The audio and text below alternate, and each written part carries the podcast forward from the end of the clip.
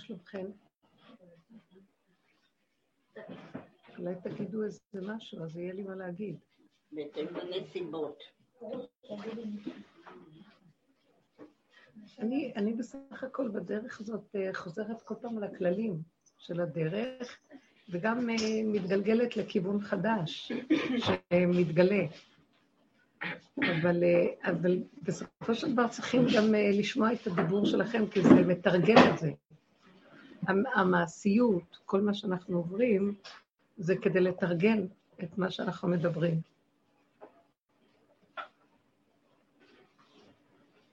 אז אם רק אני אדבר, זה לא יהיה מספיק. הרעיון המקורי, אתן יודעות, עברנו הרבה שנים של עבודה, אבל התכלית של כל העבודה היא להביא אותנו לקו של איזון ויציאה, וזה חידוש גדול שקשה להבין אותו. אנחנו לא מדברים על עוד איזה זווית של ראייה מכל התודעה שיש פה בעולם. אה, כמו שלפעמים אה, אה, הבן שלי מדבר איתי, או אחד הילדים יכול להגיד לי, אמא, אבל יש עוד אפשרויות. כאילו, יש עוד אפשרויות, כמו שאומר, יש עוד דעות. תקשיבי לדעה אחרת. מכירים את זה? ואז אני אומרת לו, אתה לא מבין שאנחנו כאן בעבודה הזאת, זה לא עוד דעה מתוך הרבה אפשרויות. זה אין שום אפשרויות. אין שום אפשרויות. ריק, שקט. ואז יש, הדבר הכי גדול, המציאות הנכונה קמה לקראתנו, והיא מוליכה אותנו, אם רק נהיה קשובים לה. וכל uh, מצוקות חיינו הם נובעים בגלל שיש עוד דעה ועוד דעה, ודעה מתנגדת לדעה, uh, או שדעה מתלהבת מדעה עד לרגע הבא, שהיא יכולה גם להתאכזב ולסתור אותה, וכן הלאה. וכל הזמן אחרי הדעות הולכים הרגשות, והגופים uh, רצים אחרי הסערות הרגשיות, וככה הכל סוער ובוער.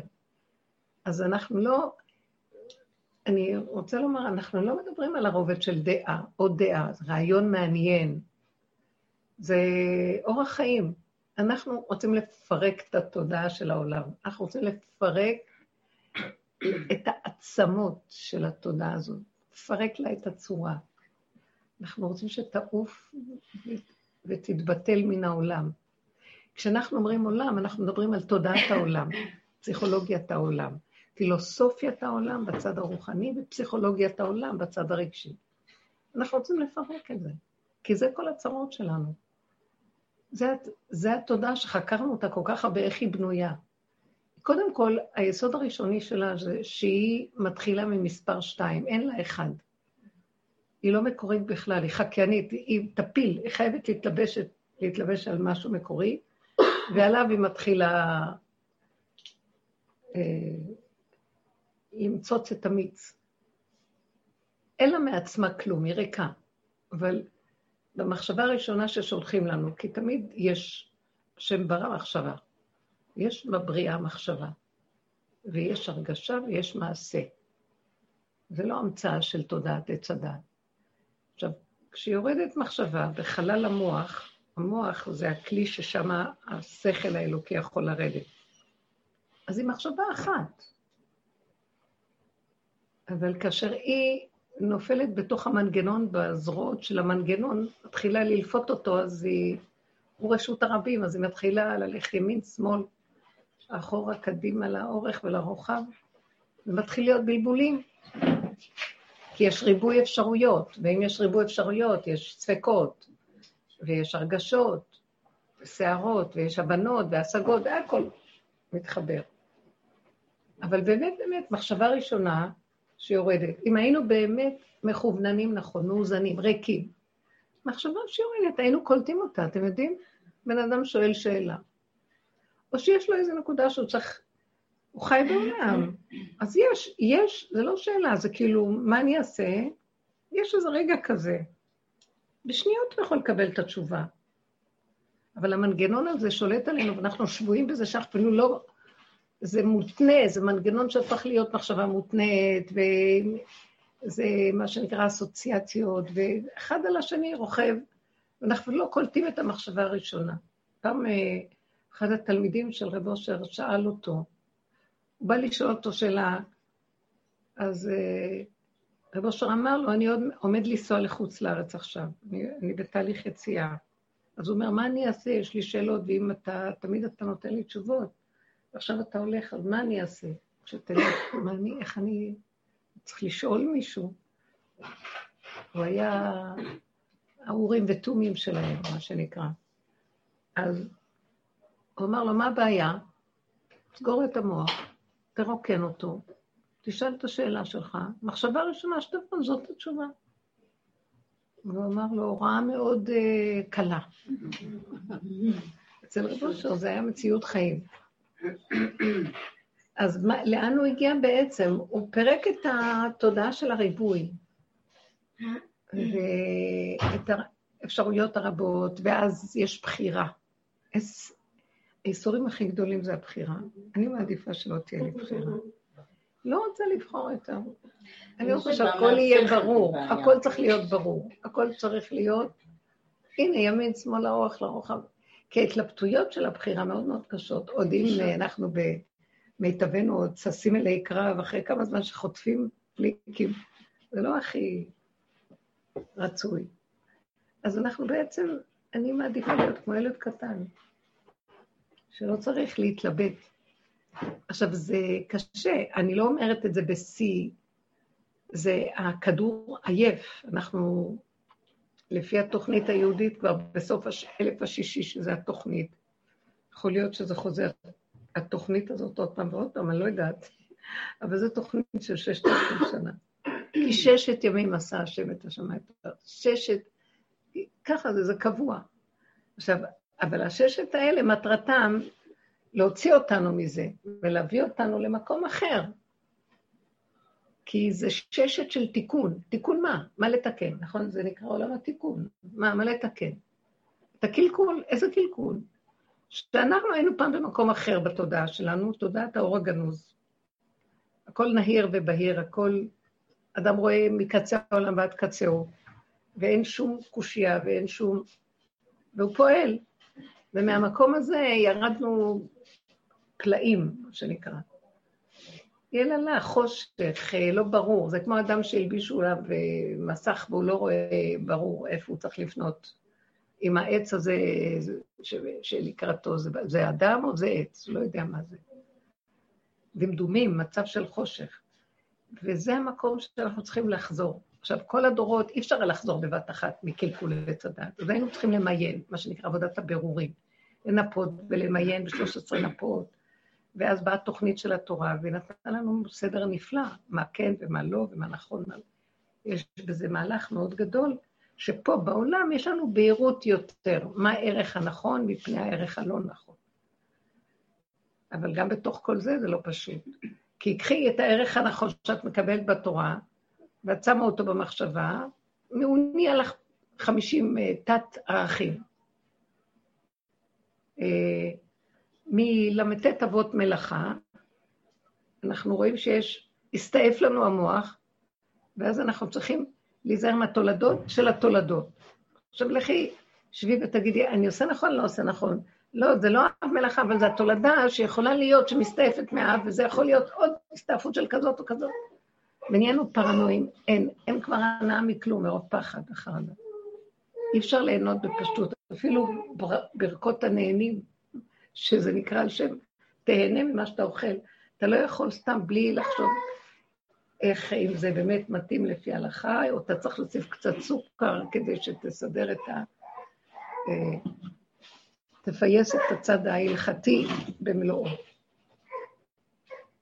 וכל דבר זה ככה. עכשיו, זה בסדר, מצד האנשים שמקיימים את ההלכה, הם לא מעוניינים בהנאה, הם מעוניינים שהם יקיימו את הכללים בהסתעפות ובמקסימום אפשרות להגיע, לגלות בקצה של הקצה את האב מלאכה. וזה, יש בזה, מצד השכל זה מרתק. אבל זה חיים שכאילו אנחנו חיים שהרגליים שלנו בראש, ואנחנו עפים באוויר. אנחנו גלינו מארצנו ונתרחקנו מעל אדמתנו, ואין לנו קשר וחיבור בכלל למציאות הפשוטה של הגן עדן עלי אדמות שהשם סידר פה, ושאנחנו מפסידים אותו על ידי זה שבכלל רחוקים ממנו, אנחנו צפים על המים. אז לכן, ברוב המעברים והניסיונות וההתבוננויות, וראינו שבכלל אין מה לבוא בטענות לשני, כי אין, השני הוא רק מראה לנו את עצמנו בצד הרגשי. כי עיקר עבודתנו התמקדה לא בחקירה של הדעת והמוח והבירור של הטוב מן הרע, כמו החכמים, תלמידי חכמים. אנחנו הלכנו על המידות. בואו נתבונן במידות שלנו, לשים פנס, נראה את הרוגז, את הקנאה, את השנאה, את הנקמה, את הנטירה, את הקמצנות והקבצנות והחרדה והשנאה, ו- ומה לא. כן, כל זה, תשימו לב, זה, כשירדנו למקומות האלה, אז אני, ברור, רגע ראשון אומרת, איך לא? אני אתנהג ככה, כי הוא גורם לי. ואז אנחנו אמרנו, לא, השני בכלל לא גורם לי. אני היום מסתכלת אחרי כל העבודות שעשינו, יש לי מין תשישות שהיא לא תתואר. היא לא תשישות שאין בה אנרגיה, היא פשוט תשישות מהגירוי תגובה של החיים. ואז אני שמה לב שמה שלא יהיה מולי, אני לא, זה לא מסעיר אותי, כמו ליבי חלל בקרבי. ואז פתאום אני קולטת, איך פעם הייתי סוערת? מישהו אומר משהו, היה לי דעה להגיד לו משהו, הרגשה. פתאום ראיתי שאצלי השתתק, אז גם אין לי טענה על אף אחד. כשאצלי, אז גיליתי שהסערה, הנה הוכחה, שהסערה היא תמיד אצלי. כי עכשיו שקט, אז מה אכפת לי? הוא יגיד, לא יגיד, זה, הוא יעשה ככה, לא יעשה ככה, היא תעשה איתה. זה לא משנה. בעוד שכשאנחנו כועסים על הסובב, ואומרים, אי אפשר לחיות עם הבן אדם הזה, או, או השכנים האלה, או כל דבר אחר. הייתה מישהי מתוקה שאומרת לי שיש לה שכנה, שהיא לא יכולה, השם שלח לה מצב מאוד קשה. את השכנה, שהיא כבר שנה, והשכנה הזאת מציקה לנו, היא עושה רעשים נוראים, והיא לא יכולה לחיות. רעש. ואני ניסיתי להתחקות אחר הרעש, נתונים פשוטים. וכל מה שיכולתי רק לראות זה שיש לה רגישות נוראית, כפייתית, שמנסה כאילו, היא תלך לישון, אבל היא מחכה מתי יורידו את הנעל. אתם מכירים את הבדיחה הזאת. זאת אומרת, הכל דרוך ומותנה שיש כאן כזה דבר, ואז מהציפייה מתחיל לקרות את אשר יגור אותי בעלי. אבל אה, אם לא מתבוננים שזה אנחנו, אז אומרים, אה, אז אני לא מבינה עכשיו, השם שלח לי את האישה הזאת. אולי זו סיבה שאני צריכה לעזוב את המקום. תראו איך העולם מתבלבל, מחשבות, ורוחני מאוד, השם שלח לי. ואז אמרתי לה, אם יש לך את המילה אולי, אז אין לך השם, אז מה לך ולא בכלל, שאת אומרת, אולי השם שלח לי? זה, זה דמיונות רוחניים שאנחנו חיים ועוד uh, נותנים לעצמנו דרגות עליהם. כי אני חושבת שהשם שלח לי. לא, אני אמרתי לה, זה פשוט, תסתכלי על הפגם שלך. אז היא אומרת לי, מה, אז אין השם? אמרתי לה, ודאי שיש השם, אבל את יודעת איפה הוא יושב? הוא אמת. ומאחורי השקר, שתחפרי ותגלי את השקר שלך, תראי שהוא יושב שם, מאחורי השקר יש אמת. גם האמת שבויה בתוך העולם הזה, בתוך השקר. אחרת, מאיפה השקר הזה חי כולו? ונראה עולם הוא, איזה עולם. יש כאן עולם מדהים, והוא מלא שקר. אז איך לשקר אה, יש קיום? כי הוא חי מיסוד האמת הקטן שהוא חטף ונמצא בתוכו. אז אנחנו כל הזמן צריכים לחזר, לפתוח את הלופ הזאת ולגלות נקודות אמת, ולהודות באמת של עצמנו. ולא השני ולא השלישי ולא אף אחד. וזו עבודה לא קלה, עבודה של שנים, וזה פירוק הדמיון הישותי. ובסוף אנחנו מוכנים להודות ש... אבל אשמים אנחנו. אבל גם, בשלב היותר מתקדם, אה, מה הטענה שאני צריך לרדת על עצמי שאשמים אנחנו? אני לא אשמה, האני שלי אשם. המנגנון הזה גורם לי. מה שאני לא אעשה לתקן אותו, זה לא עוזר. וזה תהליך הפירוק המוחלט, שכשאני גם יורד מעצמי ולא מבקר ודורש מעצמי שינוי, כי זה לא השני, זה אני. אני לא אכפת לי שני, שלישי, רביעי. זה לא הם וזה גם לא אני. יש מנגנון משוגע שיושב עליי, והפלא הכי גדול, שכשאני קם לעבוד על עצמי, לפרק אותו, אז אני בעצם מזין אותו. הוא חי מזה. הלוא אין לו מעצמו כלום. הוא מתעלק על מי שיש לו איזה רעיון מקורי. אז יש לו עניין ודעה והכל, והכל זה הוא. חוטף את הכל כאילו זה הוא. ובאמת באמת הוא רקע ופוחז. וכשפחות ופחות אני יורד על עצמי, פחות מגיב, פחות חושב בכלל. נכנע ומקבל שאני שבוי בתוך מנגנון, ואין האסיר מתיר עצמו. בעצם ההכרה שלי במקום הזה והבקשה שאני חייב עזרה שיוציאו אותי מפה. זה התחלת הישועה שלי. זה לא שאדם יכול לעשות מעצמו דברים. אבל כל עוד אנחנו בתודעת עץ הדת, אז יש בחירה. זאת אומרת, אתה לא יכול להתנהג גרוע. יש לך בחירה לא להתנהג גרוע. עכשיו, זה פלא נכון מאוד גדול. אסור לנו על פי דין תורה להוציא את כל השלילה שלנו החוצה, אז תורה לא מרשה.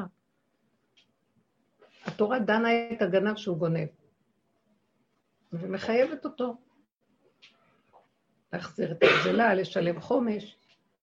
מצד שני, היא לא יכולה לדון אותו על זה שיש לו נטייה לגנוב. למה? בגלל שזה הטבע שנתנו לו. נתנו לו טבע כזה. עכשיו, מה זה נתנו לו טבע לגנוב? השם לא ברא גנבים. השם ברא שועל. יש חיה כזאת, לא? הוא ערמומי.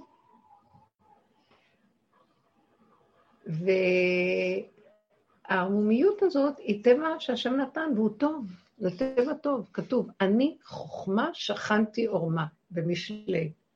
שהחוכמה, יש בה עורמה. היא יודעת לחפש זוויות איך להיחלץ ולצאת, וצריכים את הסיבוב הזה. אבל כשעץ הדת מתעלק על השועל, אז הוא הופך להיות רשע, גונב. הוא יחטוף לעורב את הגבינה, והוא יפתה אותו. כאילו, ויקח את מה שלא שלו. אבל התכונה עצמה היא תכונה טובה. אז מה שאנחנו רואים כאן, השועל, כל הבריאה התקלקלה בחטא עץ הדת. קודם כל, החיות לא היו טורפות לפני כן. ולא היו מזיקות לפני חטא אדם הראשון. אחר כך רק. ואז אחר כך באה התורה ונותנת לנו את כל ההוראות, שאנחנו חייבים להיזהר, כי זה יכול לעקוץ, וזה לנשוך, וזה טמא וזה טהור, וזה מותר וזה אסור, וזה פסול וזה כשר וכן הלאה. אבל באמת, באמת, קודם לא היה המצב הזה. ואז אנחנו רוצים לחזור למקום הזה. אז איך? אז הדבר הראשון שאני אומרת, בזה אני עושה חזרה כללית, ואני אומרת, מה, מה יש לי לבוא בטענות על השני? זה לא השני, זה אני. וזו עבודה שכל הזמן התבוננו להכיר. זה לא הילדים, זה לא הבעל, זה לא אף אחד. אני לא אומרת שהם טלית שכולה תכלת. גם לא, יש את הבעיה שלו עם עצמו לעבוד, ולא להטיל את זה עליי. אבל גם אני, ואז אני לא אתחיל לנדב את השני, אני, קודם כל, מי שמתנדב זהו, אז צריך לעבוד על זה. ואחרי שאני רואה שזה לא הוא, אז אני מאוד מאוד עצובה שזה אני, מה, אני ככה אני נראה? מה, אני ככה? ואז אני נזהר, כי אני יכול להיות גנב. לא שמתי לב שאני גונב. בני אדם מצדיקים את עצמם. לא מדברים על ממון. גם ממון יכולים לגנוב ולא לשים לב. יכולים לרמות ולא לשים לב, ולהצדיק למה מרמים. והבן אדם שמתחיל לראות, הוא מתחיל לפחד מעצמו. כי הוא יכול להיות גנב. אז עכשיו הוא מפחד, כי הוא כבר אחרי חטא הדעת, עץ הדעת, יכול לגנוב. אז עכשיו, כשהוא לוקח את המצב הזה וחי את הצמצום הפנימי של היראה והפחד מעצמו, כאן מתחילה עבודה אמיתית. לא שירד על השני, א', ב', גם לא ירד על עצמו, תראה איך אתה נראה. נכון, אבל מצד שני, מה, אחרי הרבה עבודות, הוא רואה שמה שהוא לא עושה, זה חוזר על עצמו. הוא לא יכול לתקן, בשום אופן לא. אבל דבר אחד הוא יכול לעשות, לנסות להתאפק, שזה לא יצא החוצה. זה כן התורה דורשת ממנו. היא לא דורשת ממנו לפרק את, אה, את המציאות הזאת של התכונה. כי היא יודעת שאנחנו שבויים בחטא עץ הדת, אבל היא, מבקשת מאיתנו לא לשחרר אותה בהפקרות החוצה. זה על זה אנחנו נותנים את הדין. שימו לב לדקות. ואחרי זה היא גם מצפה מאיתנו, מאלה שהם ראיתי בני עלייה והם המועטים. לא שאנחנו נותנים לעצמנו אה, אה, מדרגות, אבל בכל אופן, אני אומרת לעצמי, אני חייבת לפרק את התודעה הזאת בתוכי, כי היא ממנה כל האיסורים שלי. כלומר, זה לא השני אשם, זה לא אני אשם, זה השם אשם. הוא סידר את התוכנית הזאת. אבל למה הוא סידר את התוכנית? מה, הוא רוצה רע בעולמו? כתוב אה, בישעיה, יוצר אור ובורא רע. בתפילה אנחנו רואים בורא חושך. בברכות, ברכות אה, של, של קריאת שמע וזה לפני כן. אז מה הוא רצה? שיהיה רע בעולם? בורא רע? הוא לא ברא רע. וישעיה הנביא אומר, אבל הוא התכוון לומר ככה, הוא ברא פוטנציאל של רע. על מנת שאתה תיזהר לא להגשים אותו, ואז יש לך שכר שאתה מפרק אותו, ואז התבוננת על מקומו ואיננו, אין, אין. זה מה שהוא מצפה מאיתנו בכל הטריק הזה של חטא עץ הדת. הוא נתן לאדם הראשון הוראה, אל תאכלו מעץ הדת. מכל עץ הגן תאכל, עץ הדת טוב ורע לא תאכל. כלומר, מכל עץ הגן תאכל, ודווקא שתשתמשו מהכל. מותר לכם, שרוי לכם, צריך שתשתמשו. אין הגבלה. עץ הדעת לא. כי ברגע שאתם משתמשים בו, ישתבש לכם הכל. כי ביום אוכלך ממנו מות תמות. המיטה, היא תהיה גם בנפש שלך, אתה, הדת שלך מאור הגנוז תהפך להיות אה, כפתור, שלא רואה כלום, חשוך. יש שכל כזה, מצומצם, שלא יכול בכלל להכיל כלום. וגם בגוף אתה תמור, מה שיכולת לחיות הרבה יותר ממה שאנחנו חושבים שהגוף הזה יכול לחיות, דרך אגב. אז אה, בסופו של דבר, סוף התהליך, אחרי שעשינו בכל הדורות את עבודת התורה, אסור מרע ועשה טוב, מנפים, אנחנו לוקחים בעבודה שלנו את העשה טוב שלנו, ואומרים, מספיק. להתכסות באצטלות של חשיבות, אנחנו צדיקים, ותפרקו ביניכם לבין עצמכם, בעבודה פרטית, ותראו שמאחורי כל הצדיק לזה שיש פה, יש פה הרבה גניבת דעת והרבה אנוכיות והרבה פגמים, ותודו באמת ביניכם לבין עצמכם, תבקשו רחמים. זה עבודת יום הכיפורים, מודה ועוזב ירוחם. הוא מכסה פשעיו, לא יצליח. אז זה החלק שעשינו. השלישי, חלק הראשון זה הקלקול. חלק השני זה להיות צדיקים ולא להיות רעים. החלק השלישי זה להגיד, גם כשהגענו לטופ של המעלה, אנחנו יהודים צדיקים, יש לנו תורה, יש לנו... או אנחנו בני אדם טובים, כולך אינטרסים וגנבות ושוחד עצמי. ורגע, לא ייתנו לך את מה שאתה רוצה, אתה תתפרק לרסיסים, ואיפה אתה רק מדומיין. כשאתה עושה משהו טוב, אתה רוצה שכולם יראו שאתה עושה, כן, כל השקר הזה. עושה בשקט, ושאף אחד לא יראה, שאף אחד לא יראה, בוא נראה אותך. כמו שאמרו, ש... שהנותן, בנותני צדקה, הנתינה הכי גדולה זה שאדם שנותן את הצדקה, לא יודע למי הוא נותן, וגם זה שמקבל לא יודע ממי הוא קיבל. ואף אחד מעצמו לעצמו לא יודע כלום. תעשה. אנחנו, מה קרה לכם? אני רק נותן משהו ב, בכל תרועה וחצוצרות, וממש כרוז. אז המהלך שלנו ללכת לכיוון האמת זה לפרק, לפרק, לפרק, ולהישאר בסוף קטנים, ששולט עליהם מנגנון שמה שאנחנו עושים, אי אפשר לתקן אותו. אי אפשר להסיר את המנגנון הזה. הוא כמו עלוקה, מדוזה, את מוציאה אותו מפה, היא מתעלקת עלייך, ואת מוציאה משם, היא באה לכאן, מוציאה מפה, את לא יכולה לצאת מזה. ואז המחשבה היותר עמוקה שקיבלנו זה שבעצם, אתם יודעים משהו? היא לא קיימת, היא כולה דמיון, מאחר וזה עץ הדמיון. ואם יש, יש לה קיום זה רק ממני, מהפיזי שלי, שהיא יונקת ממני, ומתגשמת דרכי, אבל אם אני לא נותנת לחשיבות, מחשבה, הרגשה, כלום, כלום, רק על זה עבדנו. אז היא אין, היא לא נמצאת, אני מפרקת אותה ואין כלום. ואז מהמקום הזה של אין, שם יכול להתגלות הקו השלישי, שזה האור של השכינה שנמצאת בעולם, וממנה כל חי, הם כל חי, ממנה כל, הכל במילא חי וקיים, והיא במילא עושה הכל, רק המוח שלנו חושב, אני עשיתי, השפה גם מטעה, אני עשיתי, אני אכלתי, אני עשיתי, אוי, למה אכלתי, אוי, למה עשיתי, כל היום אנחנו מתחרטים, וכל היום מייללים, אבל באמת, באמת, הכל עובר דרכנו. נכון שכשאנחנו עקומים, גם האנרגיה מתעקמת דרכנו, ואנחנו הקמנו את השכינה, זה גלות השכינה, זה נקרא גלות השכינה. אנרגיות עקומות.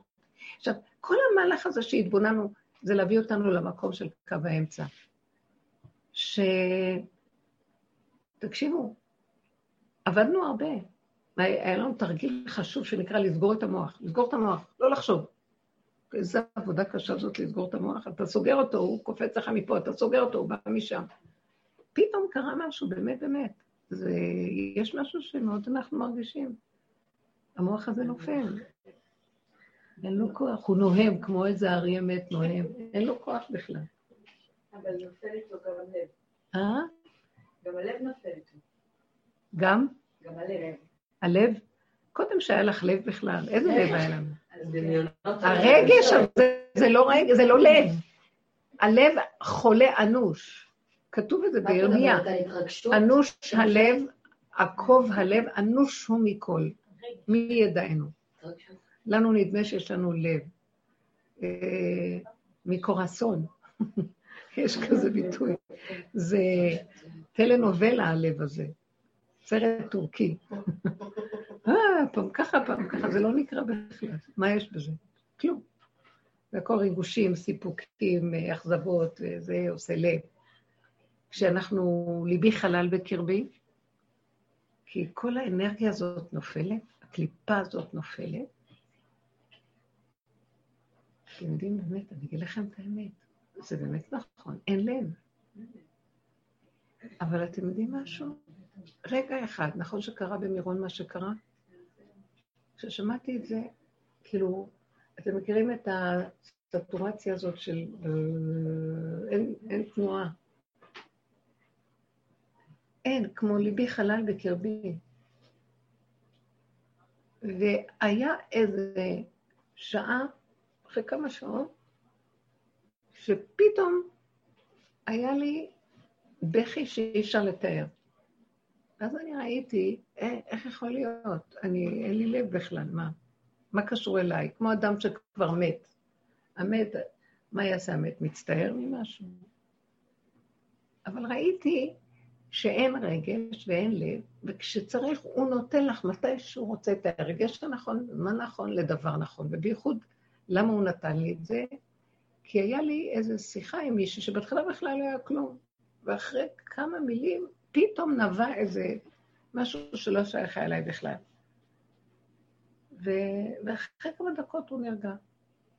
אז מש... איך אמר רבי חנינא בן דוסה? כל אימת שתפילתי שגורה בפי, ביודעני שהיא מקובלת. כלומר, שיגרו לי תפילה, אז אני נדלק ומתפלל. שיגרו לי אותה. כל אימת שתפילתי שגורה בפי, הוא מתלהט מהתפילה, אז הוא יודע שמישהו שלח לו אותה, כי הוא מעצמו, מאיפה, מאיפה יהיה לו התלהבות? מאיפה? אנחנו רק רוצים לסגור את הסידור ולשים בתוכה, ולהגיד, עשיתי וי. אז מאיפה זה בא? מאנרגיית החיים הנכונה, שהיא נותנת כל מה שצריך לכל דבר. וככה אני רוצה לחיות. כי כמה אנרגיות מתבזבזות סתם. וזו. המטרה שאנחנו הולכים להיכנס אליה, בפעימה הזאת שאנחנו נמצאים, שהעולם לא שלנו בכלל. אנחנו נבראים ויצורים נוצרים, נבראים ונוצרים. שדרכנו, המטרה ותכלית הבריאה זה ש... שזה נכיר, השם רצה להשתמש בנו ככלי בעולם האורגני, אין לו, אין לו גוף, זה הגוף שלו. זה הגוף שלו. זה הגוף שלו, אז הוא שוכן פה. לא בשמיים היא, ולא מעבר לים, ולא בארץ רחוקה. בתודעת עץ הדעת, שזה גדלות, גבהות, ריבוי, הוא אומר שם, שם, השם, רם השם על כל גויים, גבוה. באמת, באמת. אם אני נושם, זהו נושם. אם אני פותחת את הפה ומדברת, זהו.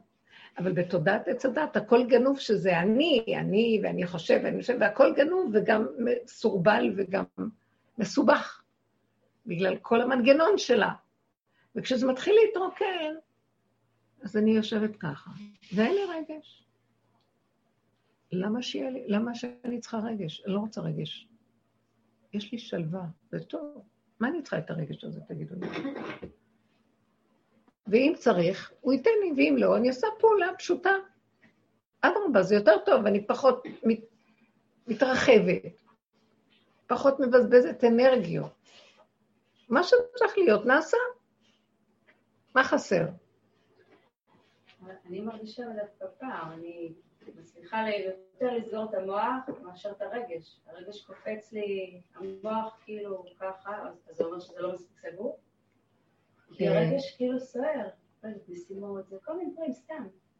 זה פשוט ההרגלים הקודמים. היית יותר ממוקדת, ממוקדת ברגש. כולנו ממוקדים. אנחנו כנשים יותר ממוקדים בהתפעלות ובצד של המידות, הרגשיות. אז אה, גם המוח, זה לא נקרא מוח, זה נקרא קשקוש, כל היום קשקש, קשקש, קשקש, את יודעת מה זה מוח? מוח זה גאוניות. מוח זה שכל, אין לנו שכל, יש לנו הרהורים, עוד הר ועוד הר ועוד הר ועוד הר של מחשבה. אז כן, אז זה, אז הרגש הוא נראה לנו יותר. זאת אומרת, אוקיי, זה כבר איכשהו נרגע, אבל עדיין הרשימו של כל הרגשות האלה שהם מותנים, כל הזמן מותנה. אה, אה, אה, מישהי אמרה מילה, ישר אני מתרגשת. עושה תנועה, אני, אני רואה את זה כל הזמן. ואז למדתי גם לדעת לקבל, שאני תקועה, אין מה לעשות. וככה, אם אני לא מתרגשת ומזינה את זה, אז הוא גם נופל אחר כך. כן. אבל אני, פעם הייתי הרבה יותר תגובתית, הרבה יותר אה, פעימה חסרה תמיד. ואז עכשיו אני אומרת, לא, לא נורא, שוברים. זה... עשיתי סיר של דגים מאוד יפה. עכשיו, אני בדרך כלל עושה בתבניות, בתבנית. אין לי סבלנות לבשל, תבניות. בוחשת ברגל, שמה בתבניות. אין זמן. ומישהי לימדה אותי איזה מתכון, ככה בסיר רחב. יש לי איזה סיר כזה. אז עשיתי מאוד יפה. ואז הגשתי את זה לשולחן. אז זה באמצע, ושכל אחד ייקח, כי לא בא לי לחפור ולחלק מנות. אני עוד לא פניתי כה וכה, אחת הילדות הקטנות טיפסה על השולחן, לקחה את הכף והתחילה לחפור. ואז ראיתי את התגובה שלי לרגע זה, השקעתי בזה, כאילו, ו... אחר כך נעצרתי והסתכלתי עליי, כל כך נהנתה ממה שהיא עשתה, אמרתי, מה אכפת לך, שיאכלו חתיכות, שכל אחד יחפור לעצמו את החתיכה שלו. ראיתי את ההבדל, פעם הייתי יכולה, זה היה מסעיר אותי, רגע, טרחתי על זה, מה, תרדי מהשולחן בכלל. כל מיני דברים מתחיל להיות שלא אכפת, לא אכפת. כאילו, יש איזה... ש... אנחנו שומטים, עוד מעט שנת שמיטה, גם עכשיו בפרשה בהר, לשמוט, יובל, לשמוט את השייכות והבעלות. אין לנו שום נחלה, לא על הסיר ולא על הדג ולא על האנשים ולא על כלום. זה המוח. וזה זה פשוט רווחה מדהימה. קו האמצע עכשיו מתגלה, אז נניח שאת אומרת, זה עוד מסיר אותך? בסדר, רק תתבונני בזה. אל תתני לזה ממשות, וגם אל תתרכזי ותתרגשי. זה לא משהו פנימי, זה לא איך? תגובתיות, זה לא לא תגובתיות, זה משהו בי, זה נהיה כמו, סתם, יש לי כמה משימות לפניי, או ברצף, זה מחמיר עם הזמן, כאילו, זה נהיה כזה. למשל, למשל. משימות, סתם, יש לי לעשות את זה ואת זה ואת זה בימים הקרובים, בסדר? כל מיני... למה את חושבת? תתעקשי על הכאן ועכשיו. יפה. כן, כן, למה את חושבת? נניח יש תוכנית, יש תוכנית. אחרי רגע שכחתי מהתוכנית. אם אני רגע פותחת את המוח ונוברת בתוכנית, אני לא יכולה לחיות. זה מחסיר לי את הפעימות. כי מי יכול להתמודד עם כל כך הרבה דברים, ועוד נחלשתי כל כך מכל ה... כי הכוח... הכוחנות של תודעת עץ הדת, זה כוחי ועוצמי ידי שרוכב על העצבים בכלל, זה לא כוח אמיתי. משם אנחנו חיים, וזה הכל נופל עכשיו. כל המערכות האלה מתמוטטות, וכשאני רק אפתח את המוח ואראה כמה יש לי עוד לעשות, אני לא אחזיק מעמד. אז אני אומרת לעצמי, לא לחשוב, לא לדעת, יש תוכנית, סמוך לזה, תשים מה שאת יכולה באותו רגע, באותו זמן, ותסגרי. ודווקא ואני הרבה מצטרף, מצרפת את התפילה, אני אומרת לו, לי כבר אין כוחות. תשש כוחי, זאת אומרת, הכוחות שחשבתי שיש לי זה גנוב, החזר, השבנו את הגזלות, את הגנבות, ונשארנו בעירום ובחוסר קול, אבל מה שאנחנו באמת. כשאנחנו באמת, אז גם אנרגיית האמת קמה לקראתנו, והיא גם פועלת דרכנו. מה אתם חושבים, שאני פועלת? אז יש תוכנית, יש לי לעשות את זה וזה. זאת אומרת, הצמצום הזה לכאן ועכשיו ולרגע הזה שאני נושמת, ואני לא רוצה להפעיל יותר את התוכנית של עץ הדת, שהוא מסתכל על הרחוק והוא נבהל, כמה? לא רוצה להיבהל מכלום, לא רוצה להתרגש מכלום, לא רוצה להתפעל מכלום. שמטתי את המהלך הזה, ויש לי רק נשימה ורגע. וכל רגע משהו בא. ויש רגע שתצטרכי לעשות חלק מהתוכנית, וזה יהיה. את תעשי. יש כזה דבר שתעשי. אם כן. כן.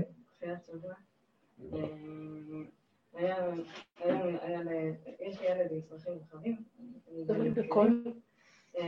רובם מכירים את הילד שיש לי צרכים רחבים. ילד בן כיתה ב', היום היה לו טיול, הייתי אמורה ללוות אותו. וביום ראשון רק אמרו לי, או שיש לך תו ירוק, או שאת עושה בדיקת קורונה. איך אני אעשה את זה? איך מה? או ש? או בדיקת קורונה, כדי להיות איתו. להצטרף לאוטובוס, כי בלי זה אי אפשר להיות. הוא ילד שלך? ילד שלי. אז אמרתי, מה אני עושה?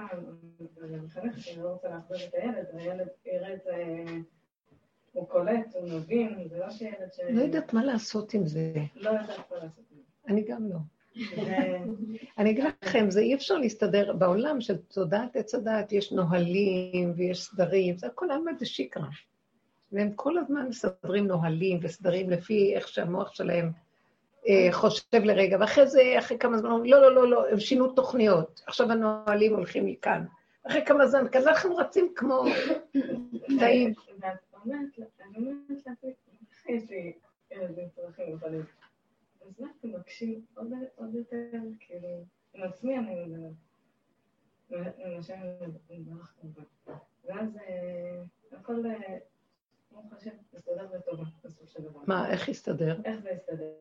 כשדיברתי עם המחנך, אמרתי לה נקודה, נקודתי. הילד, אם הוא לא ילך, הוא יראה אתכם במרפסת, כי זה מול הבית ספר, זה כאן. ואני לא יודעת איך להתמודד אחר כך עם זה. מציאותית.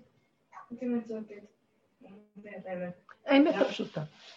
ואז יותר מאוחר היא אמרה, אני אנסה מה אפשר לעשות, ואז אני אומרת לה, טוב, אני אנסה עוד מישהו, עוד גורם להפעיל אותו, להעיר אותו.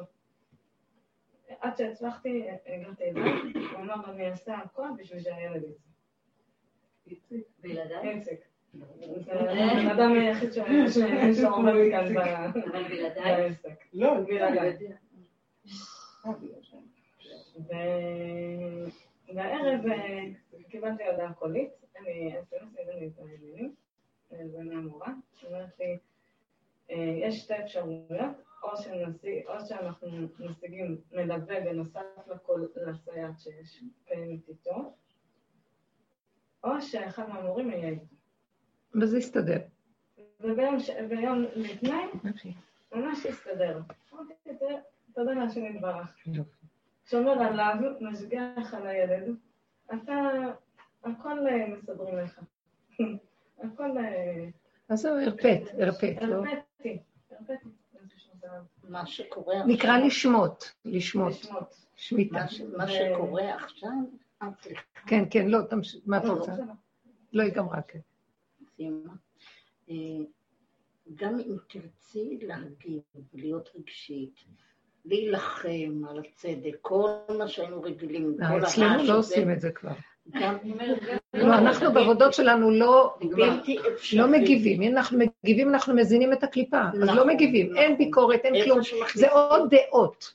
ברגע שאת הולכת להגיב, את נכנסת למערכת התודעה. שהיא דעה מול דעה. ברור. זה לא הקטע שלנו. גם הקורונה, וגם מירון, וגם כל מה שקורה הוא מעל לכוחותינו.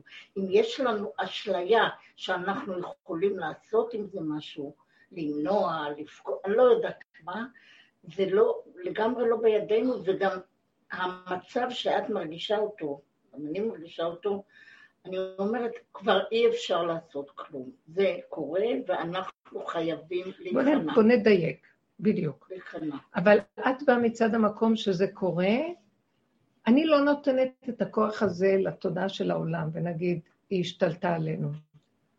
אני רואה שהתודעה של העולם היא תפוקה, היא דבילית, השתלטה על העולם בגלל שכולם טיפשים ומאמינים לה ורצים אחריה ונותנים לה הגשמה. מי שרואה את זה וזה, בבקשה, תעצור את הגלגל, תן לי לרדת. אז אם אני אבוא ואני אתחיל לבקר את התודעה, זה לא טוב. כי מה אתה מבקר אותה? אקסיומה, היא כזאת וכזאת, לא יעזור כלום, מעוות לא יוכל לתקון, שלום. אז רד. לא. אה, אז אנשים יש כאלה שממורמרים על העולם, הם מתחילים להגיד, לא, גנבו אותנו, מה זה, ו... וממש מתנגדים, קונספירציות, עניינים וזה. ו... ויש כאלה, שתי אפשרויות, או כאלה שנכנעים, כי הם אומרים, טוב, זה גדול עלינו, לא יודעת, מאמינים בעולם איכשהו, שיכול להיות שהם צודקים. או שיש כאלה שאומרים, לא, הם שקרנים, הם קולטים.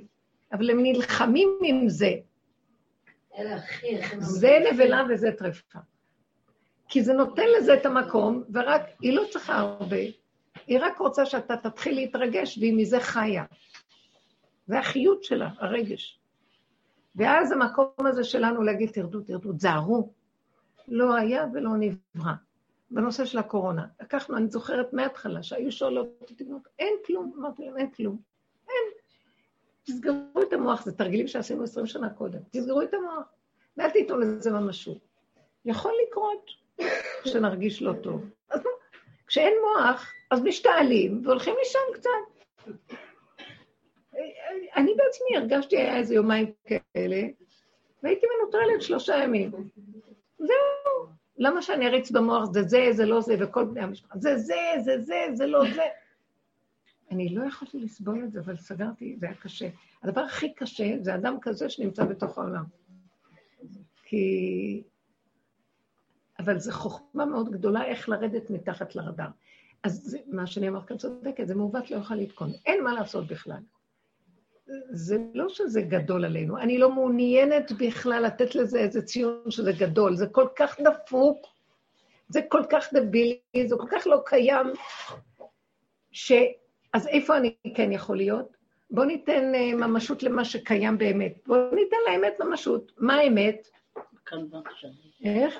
כאן ועכשיו. כן, האנרגיה של החיים שזורמת פה, והוא הגנב גונב ממנה, ואני רוצה לתת לה את הכוחות שלי, כל מה שיש פרשנות. לי, שלה, בלי פרשנות, בלי משמעות, בלי הרגשות, בלי כלום. והמהלך היותר גדול מזה, זה שאני לא רוצה בכלל להסתכל ולתת מבט על התודעה הזאת, כאילו היא מציאות. כי היא תת-רמה, היא גנבת, היא תת-רמה. כשאני מתנהגת ככה, מתבצרת לקראתי אנרגיית החיים והיא קמה. והיא אמרת לי, אני, את יודעים מה?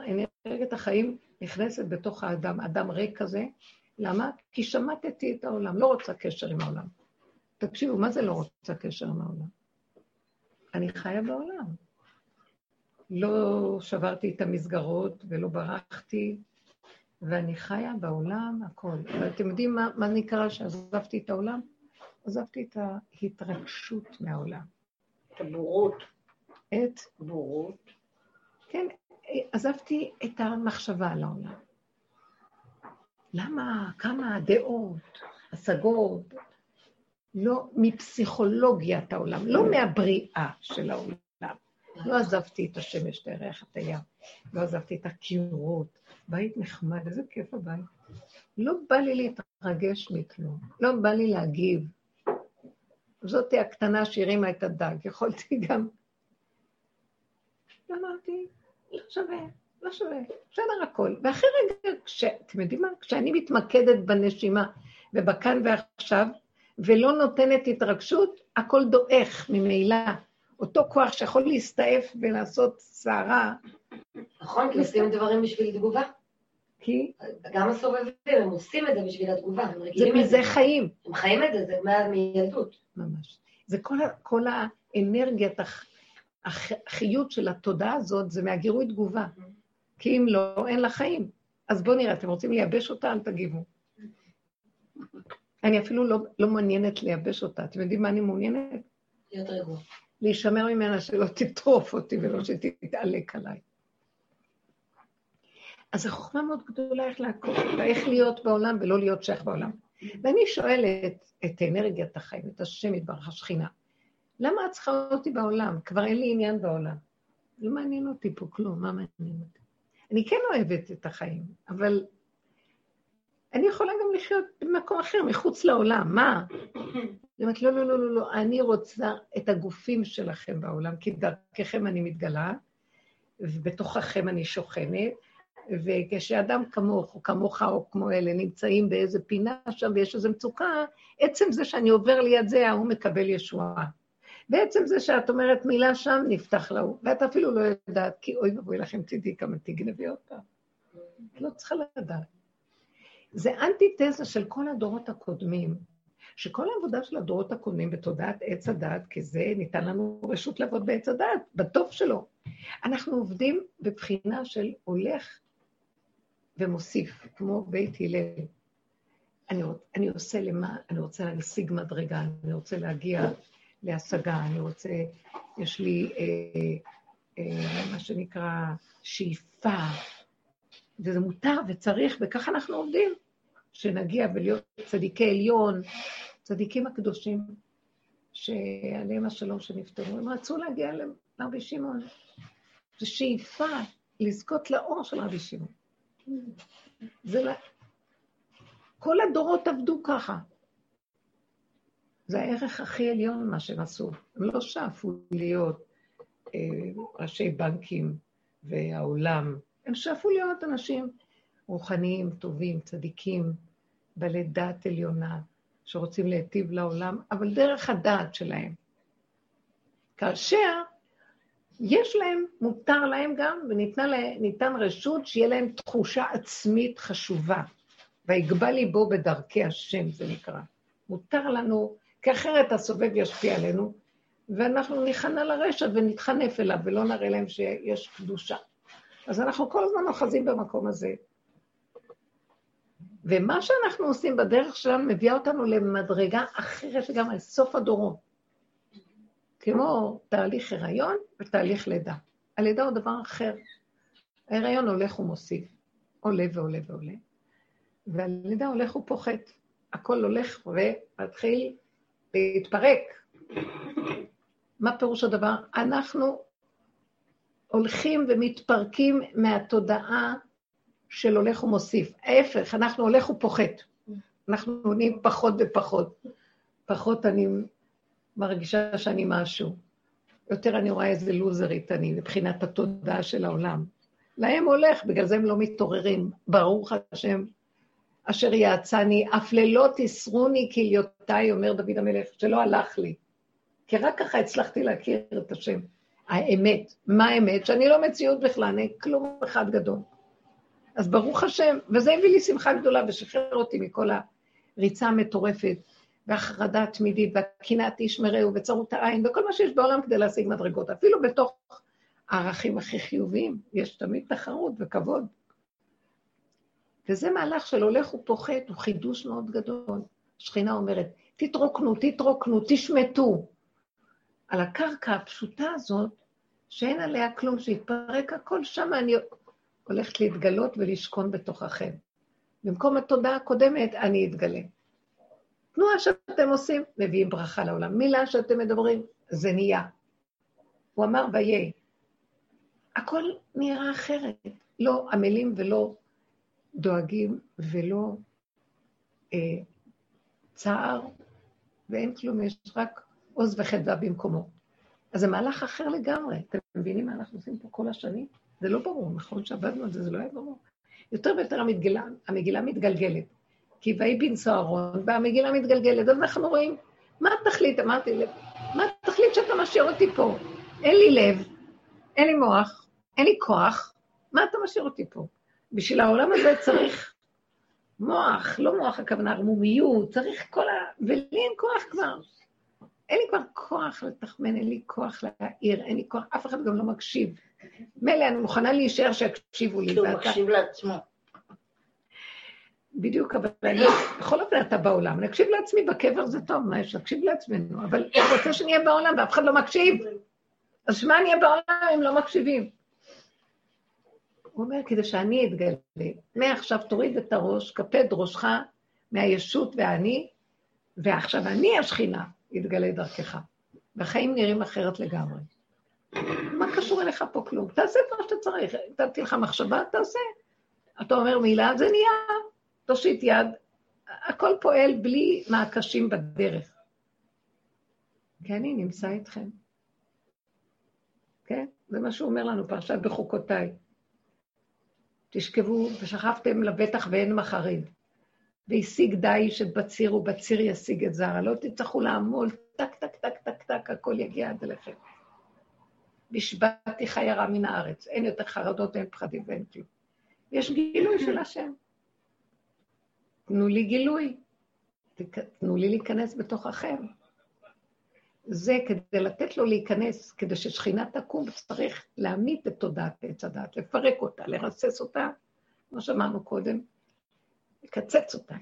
ובהתחלה אנחנו אומרים לקצץ, כי צריך כוח נגד כוח. בסוף אנחנו מגלים שבכלל אין לה, היא לא כוח, היא דמיון הכוח. היא לא מציאות, היא דמיון המציאות. אז אם אני לא נותנת למציאות ממשות, היא מתפרקת לבד. לכן כדאי מאוד מאוד לא להגיב, כי זה ישר נותן לה חיות, ואז היא קמה ומקבלת ממני חיות, ואחר כך שמה לי רגל על הראש והורגת אותי, כי אני נתתי לה לחיות. אין רישות יותר גדולה מתודעת עץ. עמלק, קוצץ בן קוצץ. אין לו חיות מעצמו כלום, והוא גונב את, את כולם וחי מהם, והוא אומר שזה שלו. כוחי ועוצם ידי עושים לי את החיל הזה. ועד שלא נגעו בפרעה, שהוא מלך התודעה, נגעו בו ברמה כזאת שבהתחלה הוא אומר, מי השם כי ישמע בקולו, מי, מי, מי, עד שנגעו בו, וכל פעם שנוגעים בו, צועק, טוב, טוב, טוב, רק קחו ממני את מר המוות הזה, רק הפעם תיקחו ממני את זה, רק לוקחים לו את זה עוד פעם, כוחנות שלו. זהו. איך? כן, וזה מעניין מאוד. מעניין מאוד. בסופו של דבר, אותו פרעה נשאר אחד, כולם טבעו בים, בים סוף, ולא נותר מהם עד אחד, זה היה פרעה. ברח פרעה לבד. מעניין למה השם מחזר אחריו, אחריו להחיות אותו. כי פרעה זה אני. זה אני, זה את, זה כולנו פרעה. מה את חושבת, זה הוא היה פרעה? אנחנו הפרעה. מחזר אחרי כל אחד ואחד מאיתנו שנפרק לעצמנו את התודעה, בבחינת אני עשיתי, אני אעשה, אני אסבול ואני אמלט. הוא כותב שם, הנציב מברלין, יש לו פירוש אה, בהקדמה לספר שמות, אני חושבת, בראשית. בראשית. הוא אומר שם שאם אנחנו חושבים שהדמויות השליליות בתורה, כמו פרעה, נבוכדנצר, אבימלך, תנ"ך גם, אה, הם היו אנשים אה, טיפשים, רשעים טיפשים, אז אנחנו טועים. השם היה מתגלה להם בחלום הלילה. אבימלך השם דיבר בא אליו בחלום הלילה. בלעם וכל אלה. מה... הם היו נשמות מאוד מאוד מאוד גדולות שסרחו. והנשמות לא יידח ממנו יידח, השם מחזר אחריהם עד שהם יחזרו אליו. כי זה שלו הכל, זה האורות שלו. ולא רק זה, הוא מחפש שהוא בעצמו, זה שחטא ועשה את הדבר הכי גרוע, הוא זה שמעצמו יחזיר את הכל. ו... עכשיו, זה אני, כל אחד בדרגתו.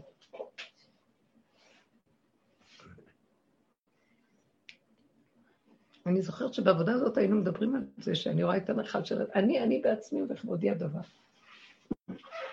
כשאנחנו רואים את הדבר הזה, וכבר, מה שנקרא זה שהנחש מתחנן על נפשו, טוב, טוב, די, תעצרו, אני לא רוצה יותר.